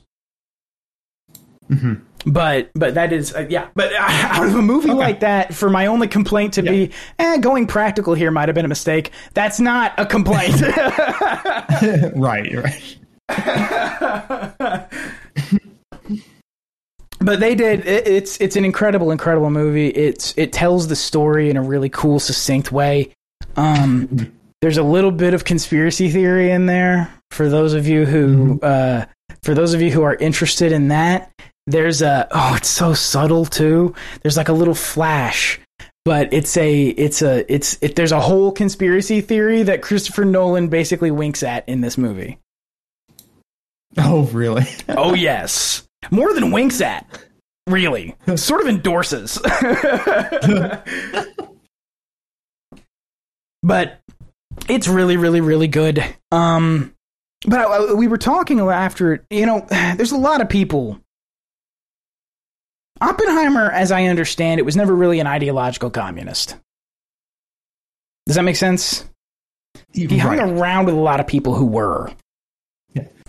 Right, and he may have even been like sympathetic to it a Sure. little bit, but Well, he was. necessarily Yeah. make it. Yeah, he was. Yeah, right. absolutely. Well, he sent he sent um he sent money to the uh the uh to the communists during the Spanish Civil War. Yeah, Like he, he legitimately he he he was sympathetic to at least that cause in particular. yeah, Um, but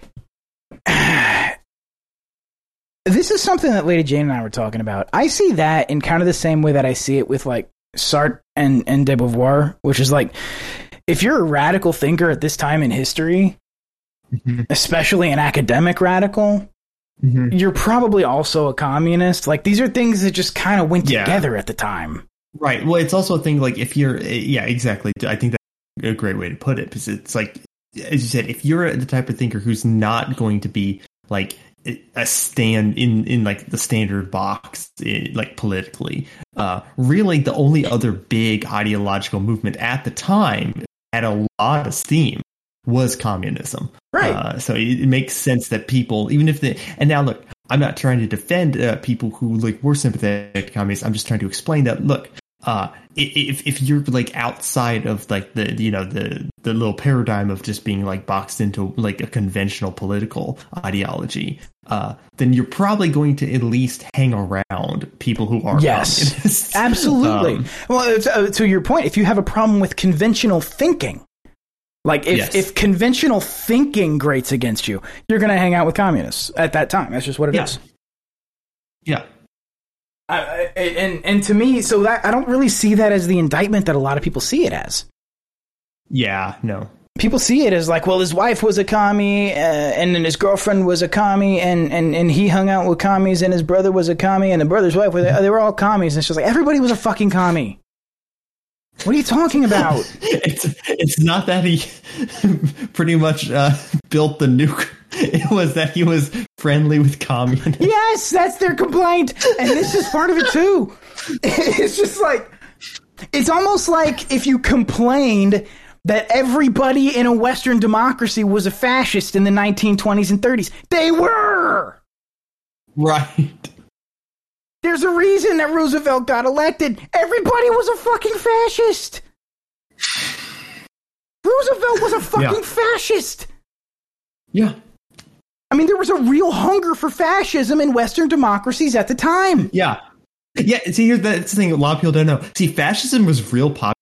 Hitler got until the Hitler guy kind of That's it for everyone. World War II killed fascism in the same way that the Soviet uh, that the Soviet Union killed Yeah. communism, as far as being an Yes. accepted ideology. Yeah. Yeah. A lot of people loved Mussolini at first. Yes, You know? the It was- trains ran on time, and that's all Yeah. anybody wanted. Yeah. Hitler wrote letters of praise about Roosevelt's land use Yeah. uh, executive orders and legislation that he Yeah. signed. Like the, the New Deal was a fascist policy. Yeah. The- all of Yes. these people were fascists. Yeah, yeah. it was very popular. It was uh, incredibly popular until this guy named Hitler came along and kind of for everyone. Yeah, ruined it for everybody. I had they had a nice thing going until this ass just Yeah. ruined it. Here's the Yeah. thing: there's probably a little bit of truth to that because there really Yeah, no. was. I mean, th- just like that, Roosevelt was. I I think here, and it's it's controversial, but it shouldn't be. Roosevelt was part of that Western democracy fascism that was occurring during the 1930s. It was the same was or 19 late 1920s into the 1930s. The same was true, like with Mussolini, and there were smaller movements like that in other European Mm-hmm. countries. That's why the Spanish Civil War even happened. So, so this idea that like it's it's not con- it shouldn't be controversial to say that Western democra- that in Western democracies, fascism was incredibly popular in the 1920s and 30s, and and the same is true of communism into the 1940s and 50s. Mm-hmm. It was just popular with a certain set. Yeah. That's not to say that any of the ideas are good, but let's be realistic here about about this Right. stuff. There's like this idea that oh, we hung out with commies. Look, that, I disagree. There's a lot of other things you can criticize Oppenheimer for. There's a lot of other stuff that you can complain about with the guy.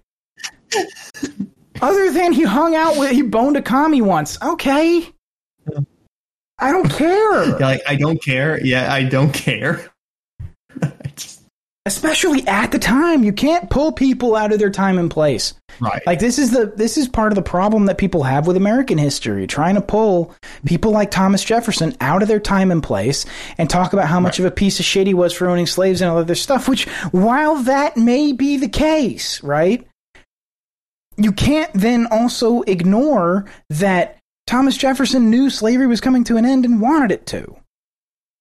It's it's one of these things where it's like I think there's a distinction to be made where it's like you can't pull people out of time and place i- in terms of like, wow, I'm shocked he would this person would do this. I think there still can be morally blamed for it though. You know what I mean? Like I think you still like blame someone for actions, agree. even if those cold yeah. But I but to act like shocked as if, oh my god, how could this person you know, believe this or something like that. It's like, well, that's it's be obvious because obviously in that time and place, uh, in that culture, uh, that was what the most majority of people believed, and obviously, you know, um, most people uh, gain their beliefs through this coherent type of system where it's like their beliefs are formed because of through other people's beliefs. So you kind of have the spider web type chain, Yes. uh, chain reaction.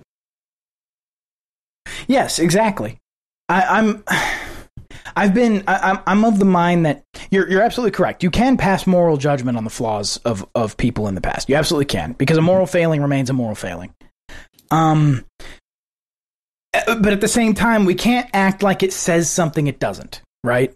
So. So. oh, right. there's this just like with that just like with um you know there there were people who for example there were people who fought for the who fought on the German side in World War II who weren't ideological Nazis Yes. Oh, Right? 100%. Yeah. like there were Oh, there were those people absolutely existed and yeah they cavorted with Nazis everyone around them was a Nazi but they they, they didn't necessarily have to be ideological Nazis themselves Right. to be in a Well, German uniform like, in know, World War II Yeah, and it's also just like people, you know, fought in um on the side of the South in the Civil War who were not slave owners. Uh, Yes, you know, who exactly. did have ideological commitments, or maybe not sub ideological commitments. Uh, that were completely distinct from like uh, like the southern, you know, uh, embracement of slavery. Right. Well, this is Just why- completely different. this is the thing about Robert E. Lee, right? Everybody everybody wants to pillory him as a traitor and all this other shit, and that's fine. But like, this was also a time where people identified with their state in a real big way, and his state called on him. He was in the United States military, Right. and and his state called on him and said, "Fight for your state," and he said, "Okay, I will." I mean, that's not Right. that it's it's not it doesn't say what people think it says, right? It's just it's a Right. different place to put your priorities. I, yeah, I've had yeah, I've had a lot of like debates about this with people who think that like that, uh, you know, like Sherman's March, for example, which is like the an, an horrible like terrorist attack Oh, on yes. people who did who were not sl- most people who were not slave owners. Um, uh, and, and you know, I, I've I've had this discussion with people where it's like, look, there were people who fought on the southern side of the Civil War because that's how we contextualize things, right? We say that well, you're either on the side or I'm gonna. I'm cutting. Hold on. Yeah, Hang on. you are. You are. Sorry about that. That It wasn't too bad, but it was gonna get bad. Okay, yeah, I could see it getting bad. All right, um, so basically, like, yeah, people contextualize it as like, well, you're fighting on the, you're fighting for the Union or you're fighting for the Confederacy. It's like, you know, you could draw that distinction, but that distinction, you know, it's like that's a model you can use, but it doesn't mean it's correct, right? Like, there's there's some people were fighting just because, hey, there's an invading force coming. I don't want my home to be burned to the ground. Yeah. That have never owned slaves at all. Oh Or- yeah, some and- random ass Virginian who has no interest in the slave trade at all. He can't. He doesn't have the money to Right. own a slave, but he's still fighting Yeah. for Virginia. Why?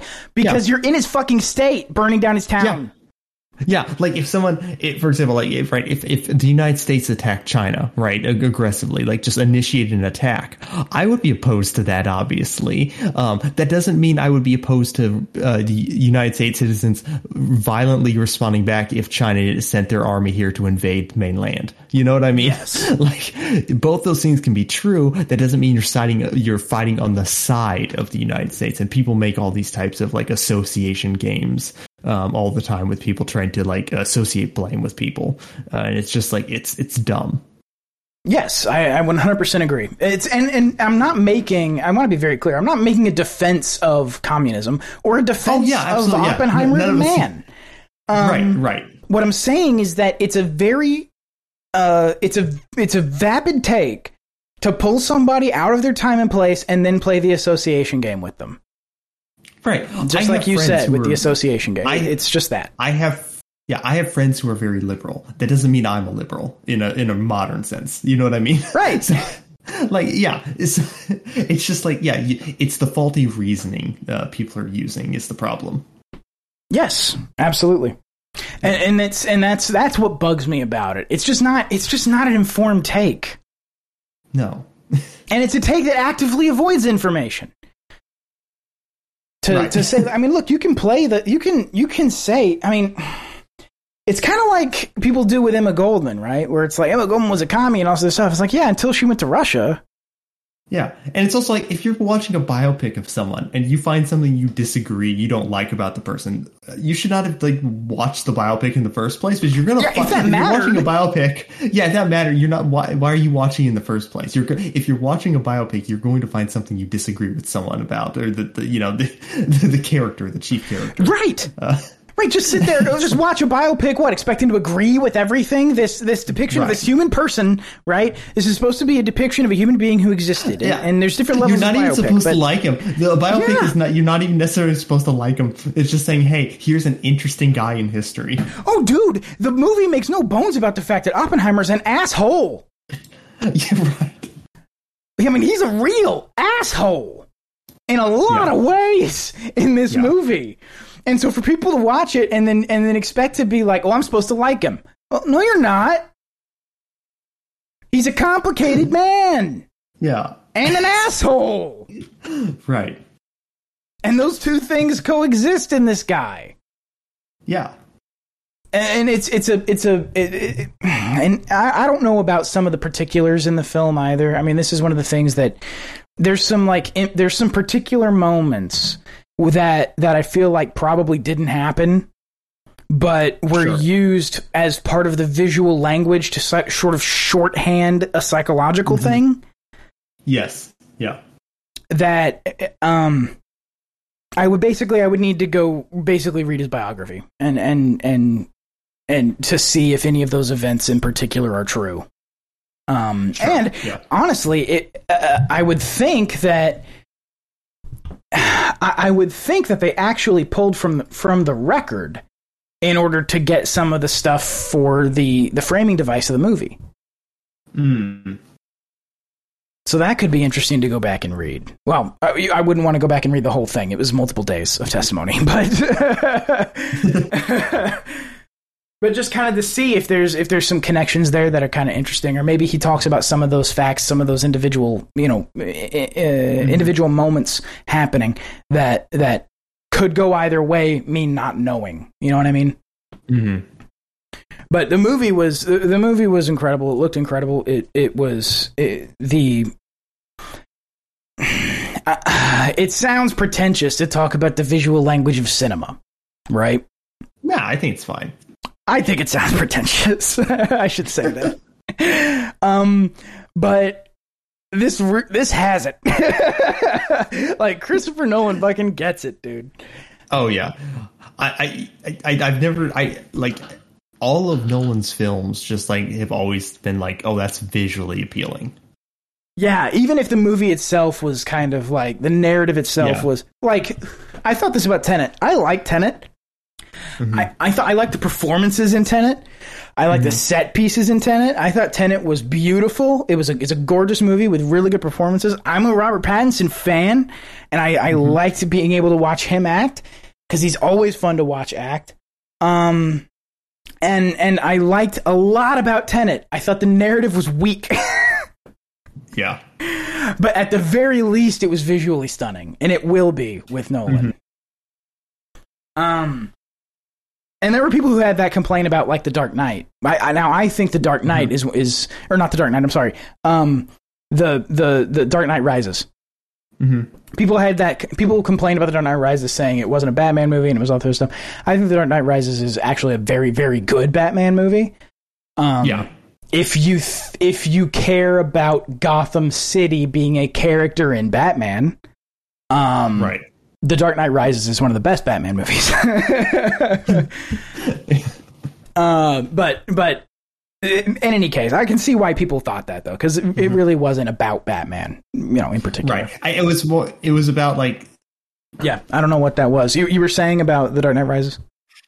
Oh, I was just saying. Like, I think you know, it was more of a story about like uh, you know the mythos of Batman, and I think people were more upset that it wasn't about you know it, there was not much Batman in it compared to like you know his the previous films. Right, right. It, and it wasn't as singularly focused uh, on you know Right. Batman. Like like The Dark Knight was about Batman and Joker. That's what the movie was about. Right. Yeah. and that was sort of the singular focus of the film was that relationship. Um, Yeah. and The Dark Knight Rises was more about Batman's relationship with Gotham, right. and as such, Gotham took up a lot of time in that movie. Yeah.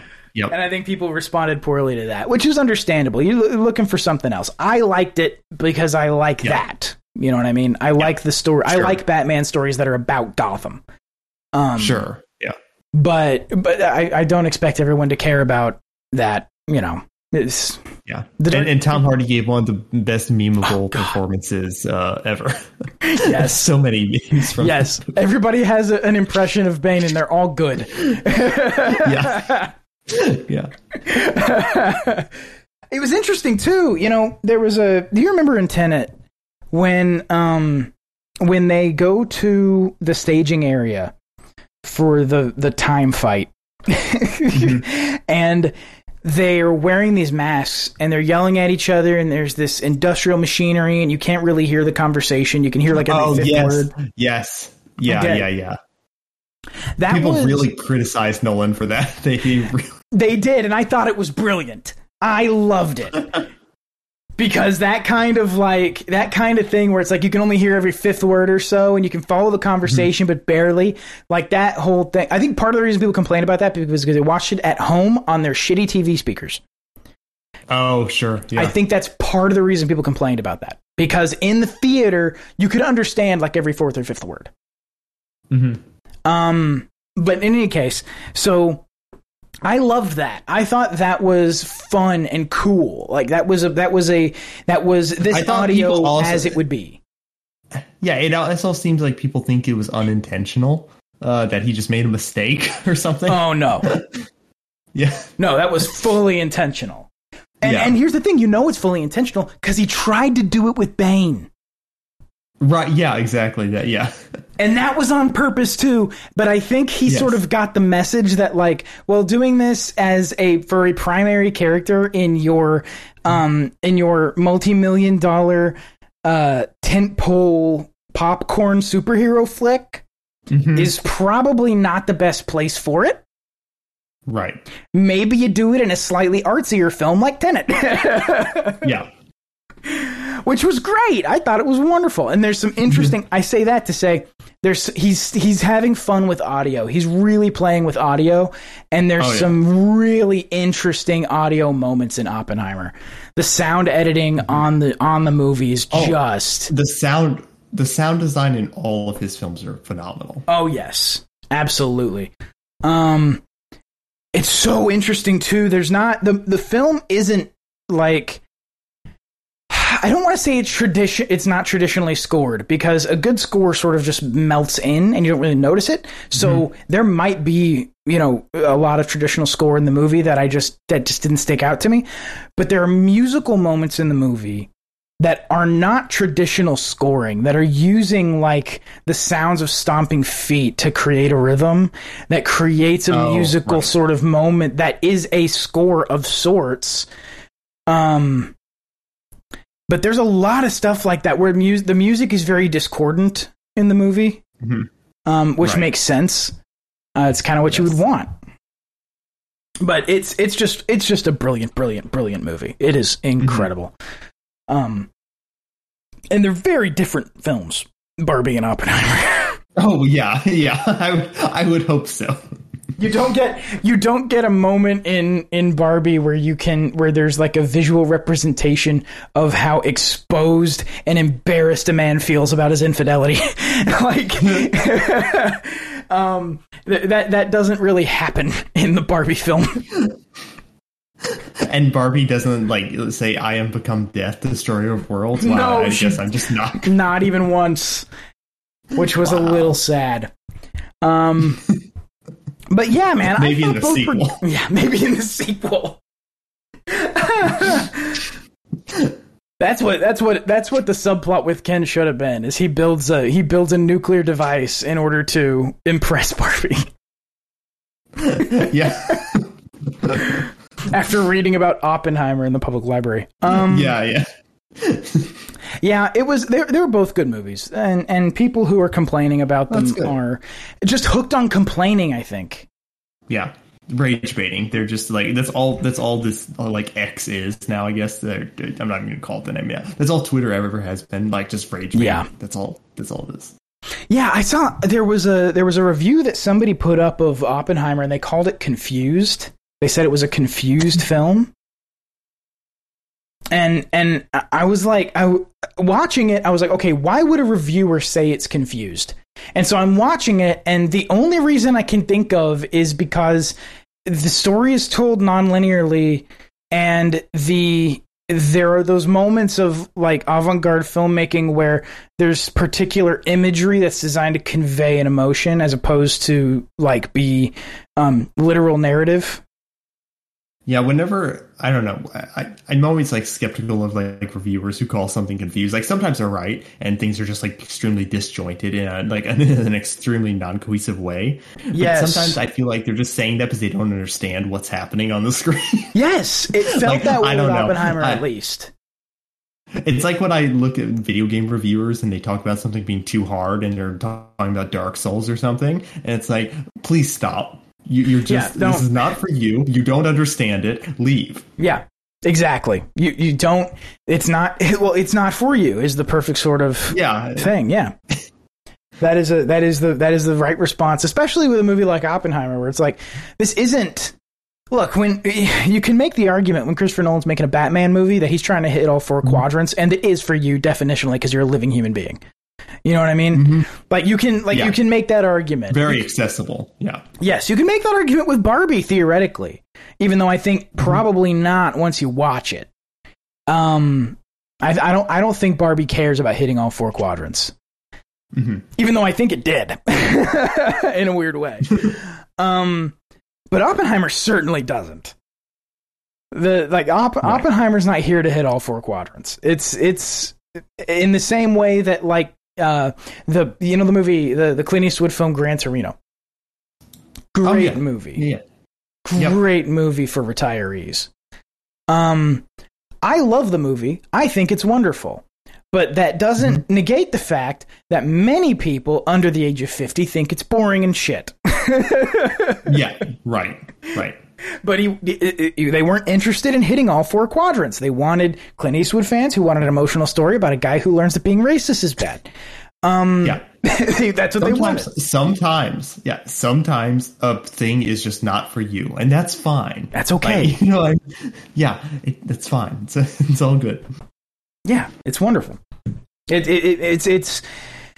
I, I, I just I there's so many people who will watch a piece of media they don't like and then they'll write like a dissertation saying this is the fall of a Western civilization uh, and Oh, yeah. it's just you know what I mean like this is how America died. I didn't even mention. You know who's weirdly good in Barbie? Hmm. Kate McKinnon. Oh, very cool. she's weirdly good in the movie. I'm sitting here like, if you got better material from the like the Ghostbusters writing team, and if you got better Uh-huh, material from the people on SNL, your last couple of years, few years on that show wouldn't have been the bomb Oh, they yeah. were. Oh yeah, I think I, I think she's good in uh, uh, some stuff I, I I've seen her in, but I, it's just like she's had some like really bad stuff too that I think like kind of paints people uh, the wrong way. Yes, I I absolutely agree. But she was actually very entertaining in the movie, and her her uh, the I was I was talking with Lady Jane about it, and she said, uh, "Well, you know, she like dated Bari Weiss, and like they like she went to her book party like recently. Like she's not a dummy. She's not a dumb person." Right. And I was like, "Hmm, you know that tracks actually." Mhm. because she did she she she she came off great in the movie really really really good That's good. That's cool. she's still playing like a weird quirky character but it was weirdly it was honestly kind of toned down from like what ghostbusters mm-hmm. was and there's an emotional core to her character that sort of carries it and and makes it more believable than just kate mckinnon being a weirdo you know what i mm-hmm. mean right. Okay. Yeah. Yeah. so it was there was it was it was really i liked it i liked the movie i, I liked it i liked oppenheimer i thought they were great That's awesome. Yeah. I, I'm glad that you did the double feature though. I'm glad you guys committed to that. Oh yeah, I, I, I recommend people do that if you can sit through two movies. Um, one of them being Oppenheimer. It's very long. Um, but I, I, I recommend people do that, and I recommend seeing Barbie first because uh, yeah. that that seems like the move.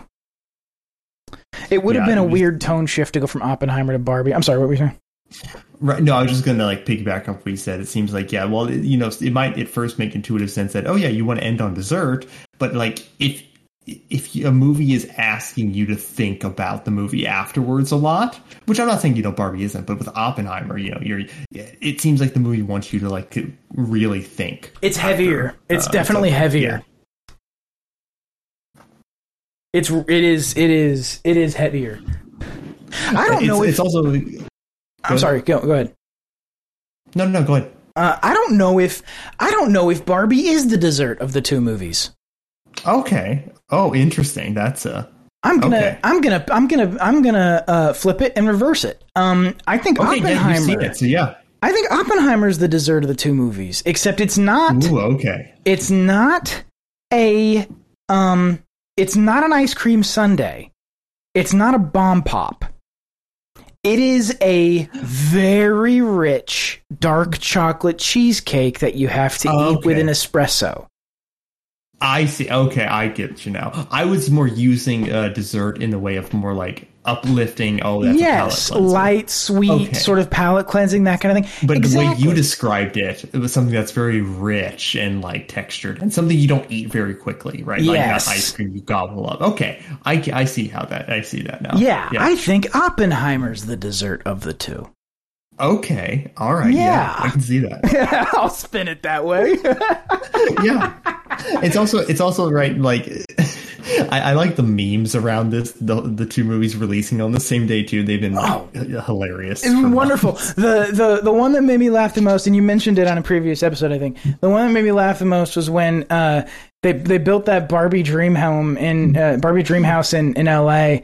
Yeah, And yeah. somebody said, uh, what was it they said uh, about Oppenheimer? the marketing? Oppenheimer marketing team has the chance to do the funniest thing imaginable.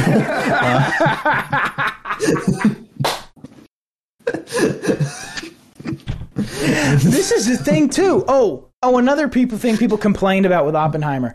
Oh, it doesn't focus on the victims of Hiroshima and Nagasaki enough. That's a biopic. It's a Well, here's the thing, though, too. There's a whole uh, with it being a biopic and being framed as this is about Oppenheimer, right?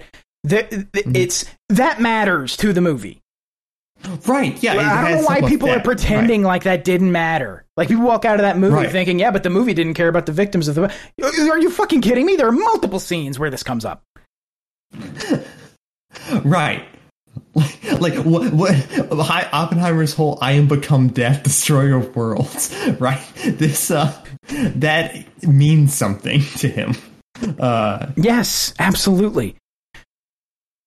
And there's a there is a oh, I'm not I'm just I'm I'm not gonna say it because it really really Okay. it is a treat just to see it. But um the the there there are so many moments in that movie that are just really great little moments, especially when you talk about the things that we talk about. There's there's a moment where um whether or not it was even justified comes up.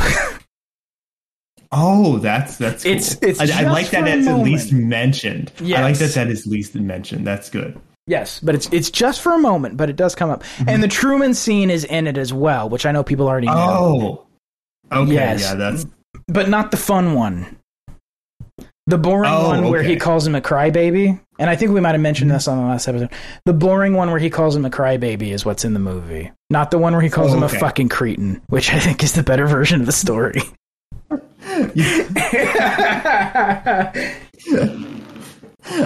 Um, yeah, I, I really enjoyed like the memes, the build up to this. Uh, the last time this happened, actually, uh, like two like completely like you know uh, uh, opposing like genres of something like released on the same day was when Doom Eternal released on the same day Animal Crossing. Yes, and you Oh, had those like the Doom guy and Isabelle. Doom guy and. Isabelle. Still, Yeah. still name a better crossover, dude. Like that is Yeah.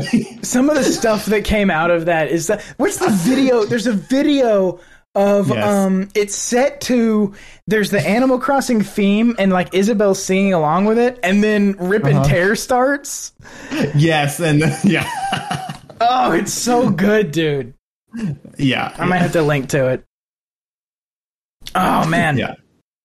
all right well that's all i had to say about those films i recommend people go see them they're both good um if you if you walk into Barbie looking to get mad, you're just gonna get mad. If you walk into Barbie looking for you know verification of your shallow girl boss you know uh, sort of uh, personality, you'll find that in it. But both of those people are missing some very crucial subtext. I also just I don't know. I don't approach movies uh, looking for my like views to be validated, right? Right. You know what I mean? like like if I like for example, anyone who is like somewhat familiar with me knows I I the Hiroshima and Nagasaki bombings are a big deal to me. Yes. Um, I'm not going to get mad because it doesn't focus on that. uh, That Oppenheimer doesn't focus on that. You know what I mean? Like that's not a primary thing. That's fine. I, I don't need to have my views reflected back and validated. yes, exactly. But I think that's what a lot of people want. I think that's part of the reason Yeah. That a lot of media is so shallow these days anyways because people want i mean is, look at the, look at the marvel movies right? Like uh, I- look I, I you'd have been hard pressed to find a bigger fan of the marvel stuff all the way up through the end of like phase 4 you know what i mean? Oh yeah. um i loved that shit. Loved it Yeah, and i yeah, and I think you know uh, people rag on it, but I, I don't think there's anything wrong with people just ha- going to movies, just turning your brain off and having a good time. No, That's I don't think there's anything fine. wrong with that either. Um, Yeah, but but what I'm but- but what I'm saying too is like it's they're toothless. They feel toothless now. It, it feels to me, it feels insincere at a certain point. Yes. Do you know what I mean? Uh, Yes. They feel like it's it's less. It's more than formulaic. It's that Yeah. It they are safe. It's almost like yeah, It's almost like that, what? and it's almost. I, it's hard to. I don't know. I need to think about this more and formulate my words properly, maybe. But it almost feels like the writers are co- like e- e- while writing, they are conscious of the audience, yes. and I think that pulls me out of it. yeah. Well, because everything they're saying is like they're saying things to the audience. They're not saying anything that's. Um, Right. They're, they're not trying to make any larger point. They're just like, hey, how's the audience going to react to this line? Right. It's a, yeah, exactly. So like you know, like one of like the most foundational parts of like stage plays, right? Like the, the thing that preceded cinema was that you ignore the audience entirely. Right. Uh, they are not there. They do not exist. The audience does not exist. You should not treat them with any regard in the sense that because they should not be there at all. Yes, you don't Uh, interact and- with but they. Yes. Yeah, but every but every every time there's a Marvel like like uh, I I talked about it with the Spider Man. I've talked about it before when when Batman came out, the uh, Robert Pattinson Batman movie. Mhm. When that came out, I I gushed about how seriously it took itself. Um, even though it's it, it's it's very honest with itself about it's a comic movie, it's about comic book shit. It's ridiculous. There's some lines in it that are that are like a little stilted and weird, but it's it's it's it's taking itself very seriously. It's a it's a it really cares about what it is, and it's a Batman movie about Batman. This is ridiculous, and they took it seriously. Um, Right. That's the thing. I am going to.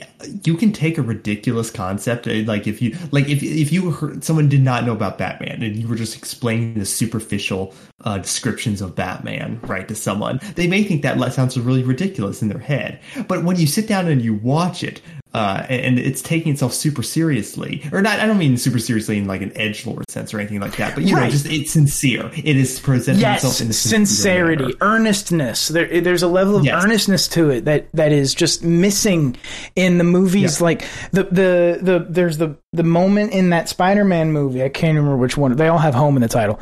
Um, Mm-hmm. the the the where uh, Doctor Octopus shows up, and it's the Ralph Molina Mm-hmm. Doctor Octopus. This is this is people love this character. Yeah. Um, he shows up and he says his name is Otto Octavius, and they start laughing. And, I, and it's like it's just because the writers know that the audience is going to find that name funny. Yes. There's there's Yeah. nothing in universe that makes this funny. Right. Yeah, exactly. Yes. And it's it's one of those things, right, where it's like uh in within the in within a universe, uh, in like a sort of sort of like source material or whatever. Uh, for example, the Batman the animated series, one of the most beloved animated series of all time. Oh, yes. uh, you could say, yeah, no, this is appropriate for kids. That's fine, uh, but it took itself so it took itself serious enough to the point where it's like, yeah, adults can watch this, and it's the, some of the best Batman content you will Yes. ever consume. It Well, is- the it- team- it is character defining. It, Yes. like, and in, in, everything in, a, in a after very it literal references sense. it. Yeah. Yes, everything after defining. it references it. Yes, Harley absolutely Quinn does. Uh, came from the animated series. Uh, you know, just things Well, like even that. the moments, even even the things about Batman's psychology that are referenced, like like the uh, Yes. there's the the episode I think it's the first Scarecrow episode where he um where Yes. he's been he's been gassed with the Scarecrow's fear gas, and his greatest fear is disappointing his father. Okay, this is a children's show. Yes, And Batman's greatest fear is disappointing his father, and they wrote it believably and earnestly and sincerely. And they have it, Yes. so much so that his line as he's as he's going to the the the climaxing conflict of the thing, he's he's crawling up a rope. He's still been gassed, and he's fighting off the psychological effects of this gas by saying he is not a disgrace to his father. Yeah, yeah, and, yeah, the- and it's because seriousness, earnestness. Right, exactly. And so many uh, like uh, kids love Batman because of that show, and I think because it was so sincere, right? Because he didn't treat it like some like joke or anything like that. You know what I mean? Yes, Uh, and it's not like- that they treated the kids as adults; it's that they treated the kids as thinking beings, beings, Yes, beings who can understand stuff. Yes. Yeah. And the whole like, you know, uh with with a lot of like things like a lot of like superhero media now, it seems like they are so afraid of sincerity that they have to throw in a joke to break it uh, somewhere along the line. Uh, and again, jokes are fine, but when you do it, whenever there is a there is almost a sincere moment, you're Yes. just afraid of like you wearing it on your sleeve, Afraid of being thing. earnest. You know what I mean? and then Yes. and then trying to be earnest when it's unearned because it's like Right, there, are, yo, there yes. are moments where the marvel movies now try to tug on your heartstrings and it's like you didn't earn this though Right. Right. Yeah. like i don't care about this i mean that's and i don't know when they departed because if you watch the first iron man movie to this day that's still almost a perfect movie like like Mm-hmm. Yes. from a from a plotting perspective from Yeah. like a filmmaking perspective from the perspective of like a narrative that is that is almost a perfect movie yeah. um, I, I- but it, there's a there is a level of sincerity to Tony Stark in that film that carries the whole film. You recognize him as being an asshole, a bit of an alcoholic, but also sincerely having a desire to do good, but just being just naturally being kind of a dick. Yeah. And that conflict that occurs as a result. I think uh, for, so. I think also, you know, and it gets memed on, but the first Captain America movie is extremely sincere. Oh, It yes. is like it's it's like and, and uh, you know it, it's goofy, but it's still sincere. You know what I mean? Uh, Yes, it Um, absolutely is. yeah, I, I think so. My theory about this, I think this all changed in it, so it wasn't ba- so the first Avengers movie I don't think is bad, but I think this was the start. I think Joss Whedon, his writing Yes. and the popularity of the Avengers made the right the Marvel studio take the wrong message from the popularity of the Avengers. I think they thought that you know the Joss Whedon, you know uh, Buffy the Vampire Slayer. I, I think that writing style. I think they took that and tried to copy it in everything. Yes. Uh, that is. I think that is where the downfall started. and they didn't learn when people didn't like Age of Ultron. Right. When people didn't like Age of Ultron, they they they took the wrong lesson from that too. Because Yeah. I think their lesson they took from Age of Ultron was that it was too serious. I think they thought. I think Marvel studio. If you're, I I think you're correct, and I think that adding on to that, I think Marvel thought Age of Ultron was too serious, Yeah. and that's why it failed. Or it Right. didn't really fail. It made shitloads of money, but it it wasn't as well received. Right. Yeah. And I think people, I, I, I, I think you're correct. I think they just learned the wrong lesson twice. because that whole the whole like you know oh there's a serious moment let's immediately tell a joke that is joss whedon writing Yes. 100% There's like a, a heartfelt moment where a character's hugging, and then one of them says, like, uh, I don't know, something, you know, something stupid.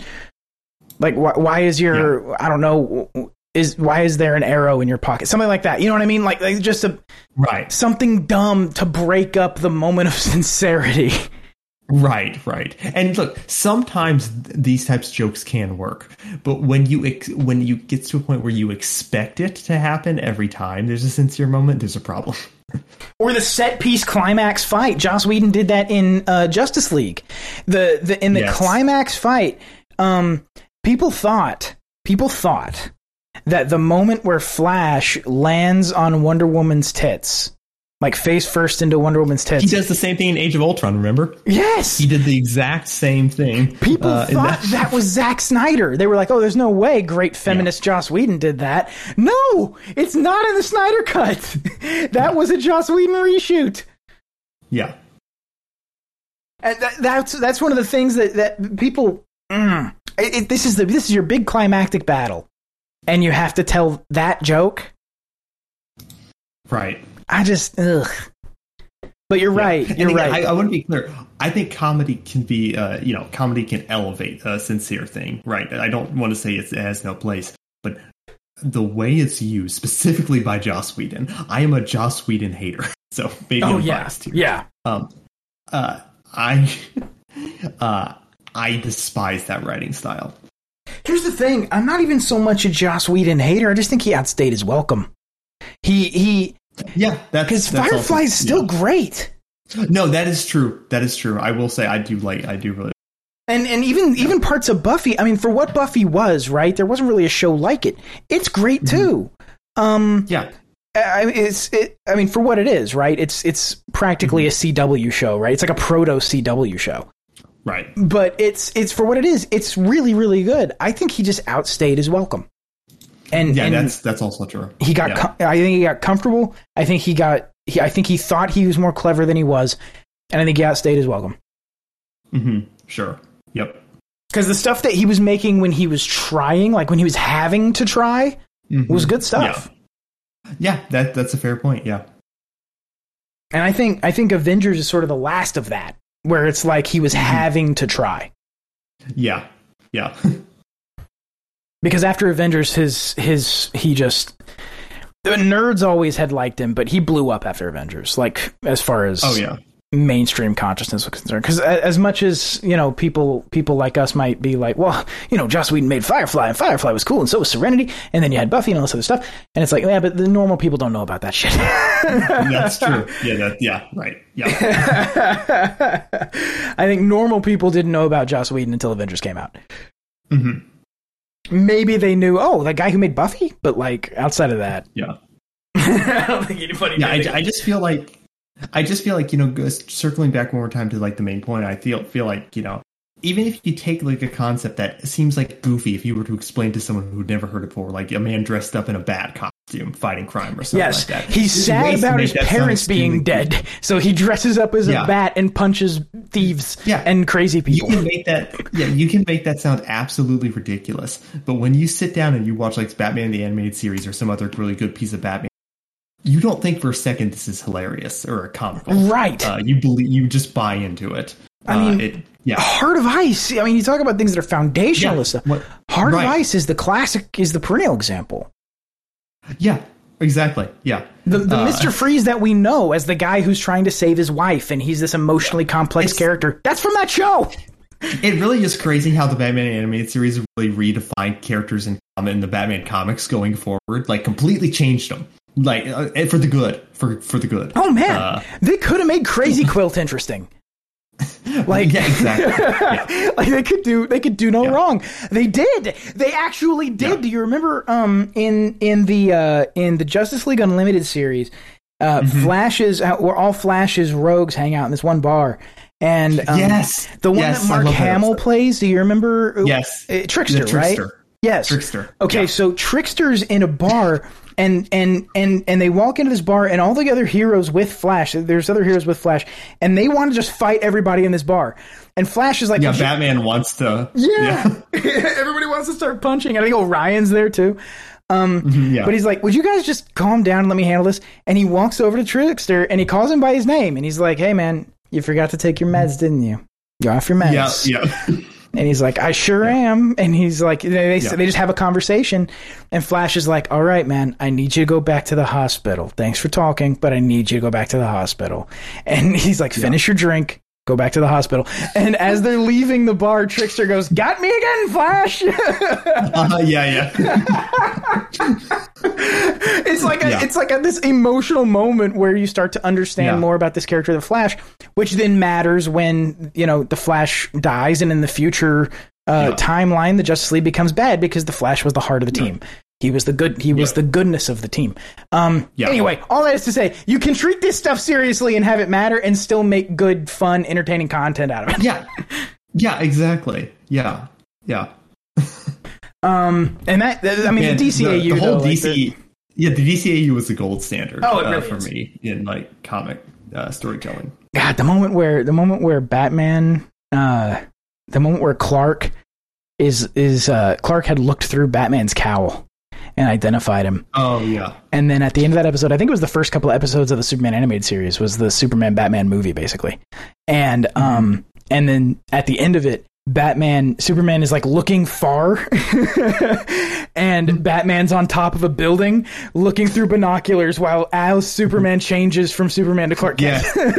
yeah, yeah, yeah, yeah. and it's like fucking know- got you too, bud. apparently i didn't know about this but i don't and i i can't be 100% sure because i didn't i i heard it from someone who was reiterating it from somewhere else so i can't be 100% sure but apparently that uh Bat, the batman meets superman episode the movie um the, uh, that one uh apparently studio ghibli or uh, drew some of that they animated some Oh, of that really? apparently. I, I from my understanding that's true or at least some animators from there Oh, that's awesome. uh, I, yeah. That's, That's a very really, really like, cool. Uh, info. Yeah. God, there's so many great examples of like of that stuff in in the DCAU. Mm-hmm. When Superman fights Doomsday, I feel like I live in a world Oh, yeah. made of cardboard. Or he's fighting Darkseid at the end. Yeah, yeah, I'm sorry, The- the very Darkseid, yeah. Final episode. Yes, Yeah. yes. I feel like I live in a world made of cardboard. Oh no! First he says the first he, the dude almost kills Batman, and and Superman's response is like, "That man will never stop fighting." Right. Yeah. yeah. I feel like I live in a world made of cardboard, but with you, Yeah. I can really let loose. And he punches him through a building. yeah. No, it's great. Uh, the, um, the, uh, yeah, all the, man, yeah, th- those shows were like my childhood, so I could. Oh, yeah, absolutely, Like, uh, same. and anyone, like anyone who's never seen those, you need to watch Batman the Animated Series, Superman the Animated Series, Justice League. Uh, also watch Batman Beyond, uh, Justice Yes. League. Justice League Unlimited. Watch those. Uh, fantastic. Uh, repre- the, the best representations of DC characters um, ever. And it's all a connected timeline. It's all like Yes, it's all Batman one the universe. animated series and like that that whole DCAU, the DC animated universe, is Mm-hmm. all a connected timeline to the point that even a show that was kind of a sideshow like Batman Beyond ends up getting looped back into the finale of Justice League Unlimited, the, like the show's and finale. it's it's so good. Yeah, and it all ties it together in one big bow. It's, It it's a- really that's a does. great. Yeah. Oh yeah. The uh, also, do you know there was a, uh, a DC came out with like last year that was a continuation of that universe of the DCA. yeah, yeah, they made a movie, didn't they? Um, yeah. Yes. Uh, I forget what it was called, but it had the yeah, same art style. Of Bruce Timm. Uh, yeah, you it was it was the Dini Dini and Timm sort of style. Yep. Yep. Oh man. Okay, we, we talked about DC shit. We have to, yeah, yeah, we can, we can stop now, but yeah. I don't know who's going to be interested in that. But in any case, um, I'm sure there are some people because that's like, uh, Oh, yeah. people love them. And if you're not interested, you should be. Oh uh, yes, that's an order. Watch Uh, them; they're go so good. them. yeah, Watch them. Like, like, here's the thing, too. Watch them with your kids yeah. because kids love those shows. Even today, you can still watch those shows with with kids, and the kids are engrossed. yeah. They don't. Those shows don't get old.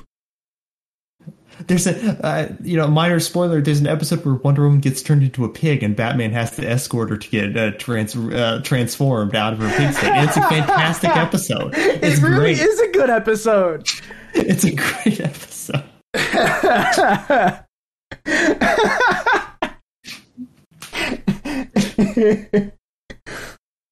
In my head, that's not what I call myself. Okay, um God, that that's one of the coolest moments in the whole whole thing, man. How'd you know it wasn't you? In my head, that's not what I call myself. Uh huh. Oh man. it's all so good. Just watch it. Um All right. Did you have anything else? No, I'm good. Get up on the DCAU. Um I don't know. Uh, all right. Well then, let's do plugs, man. What do you got?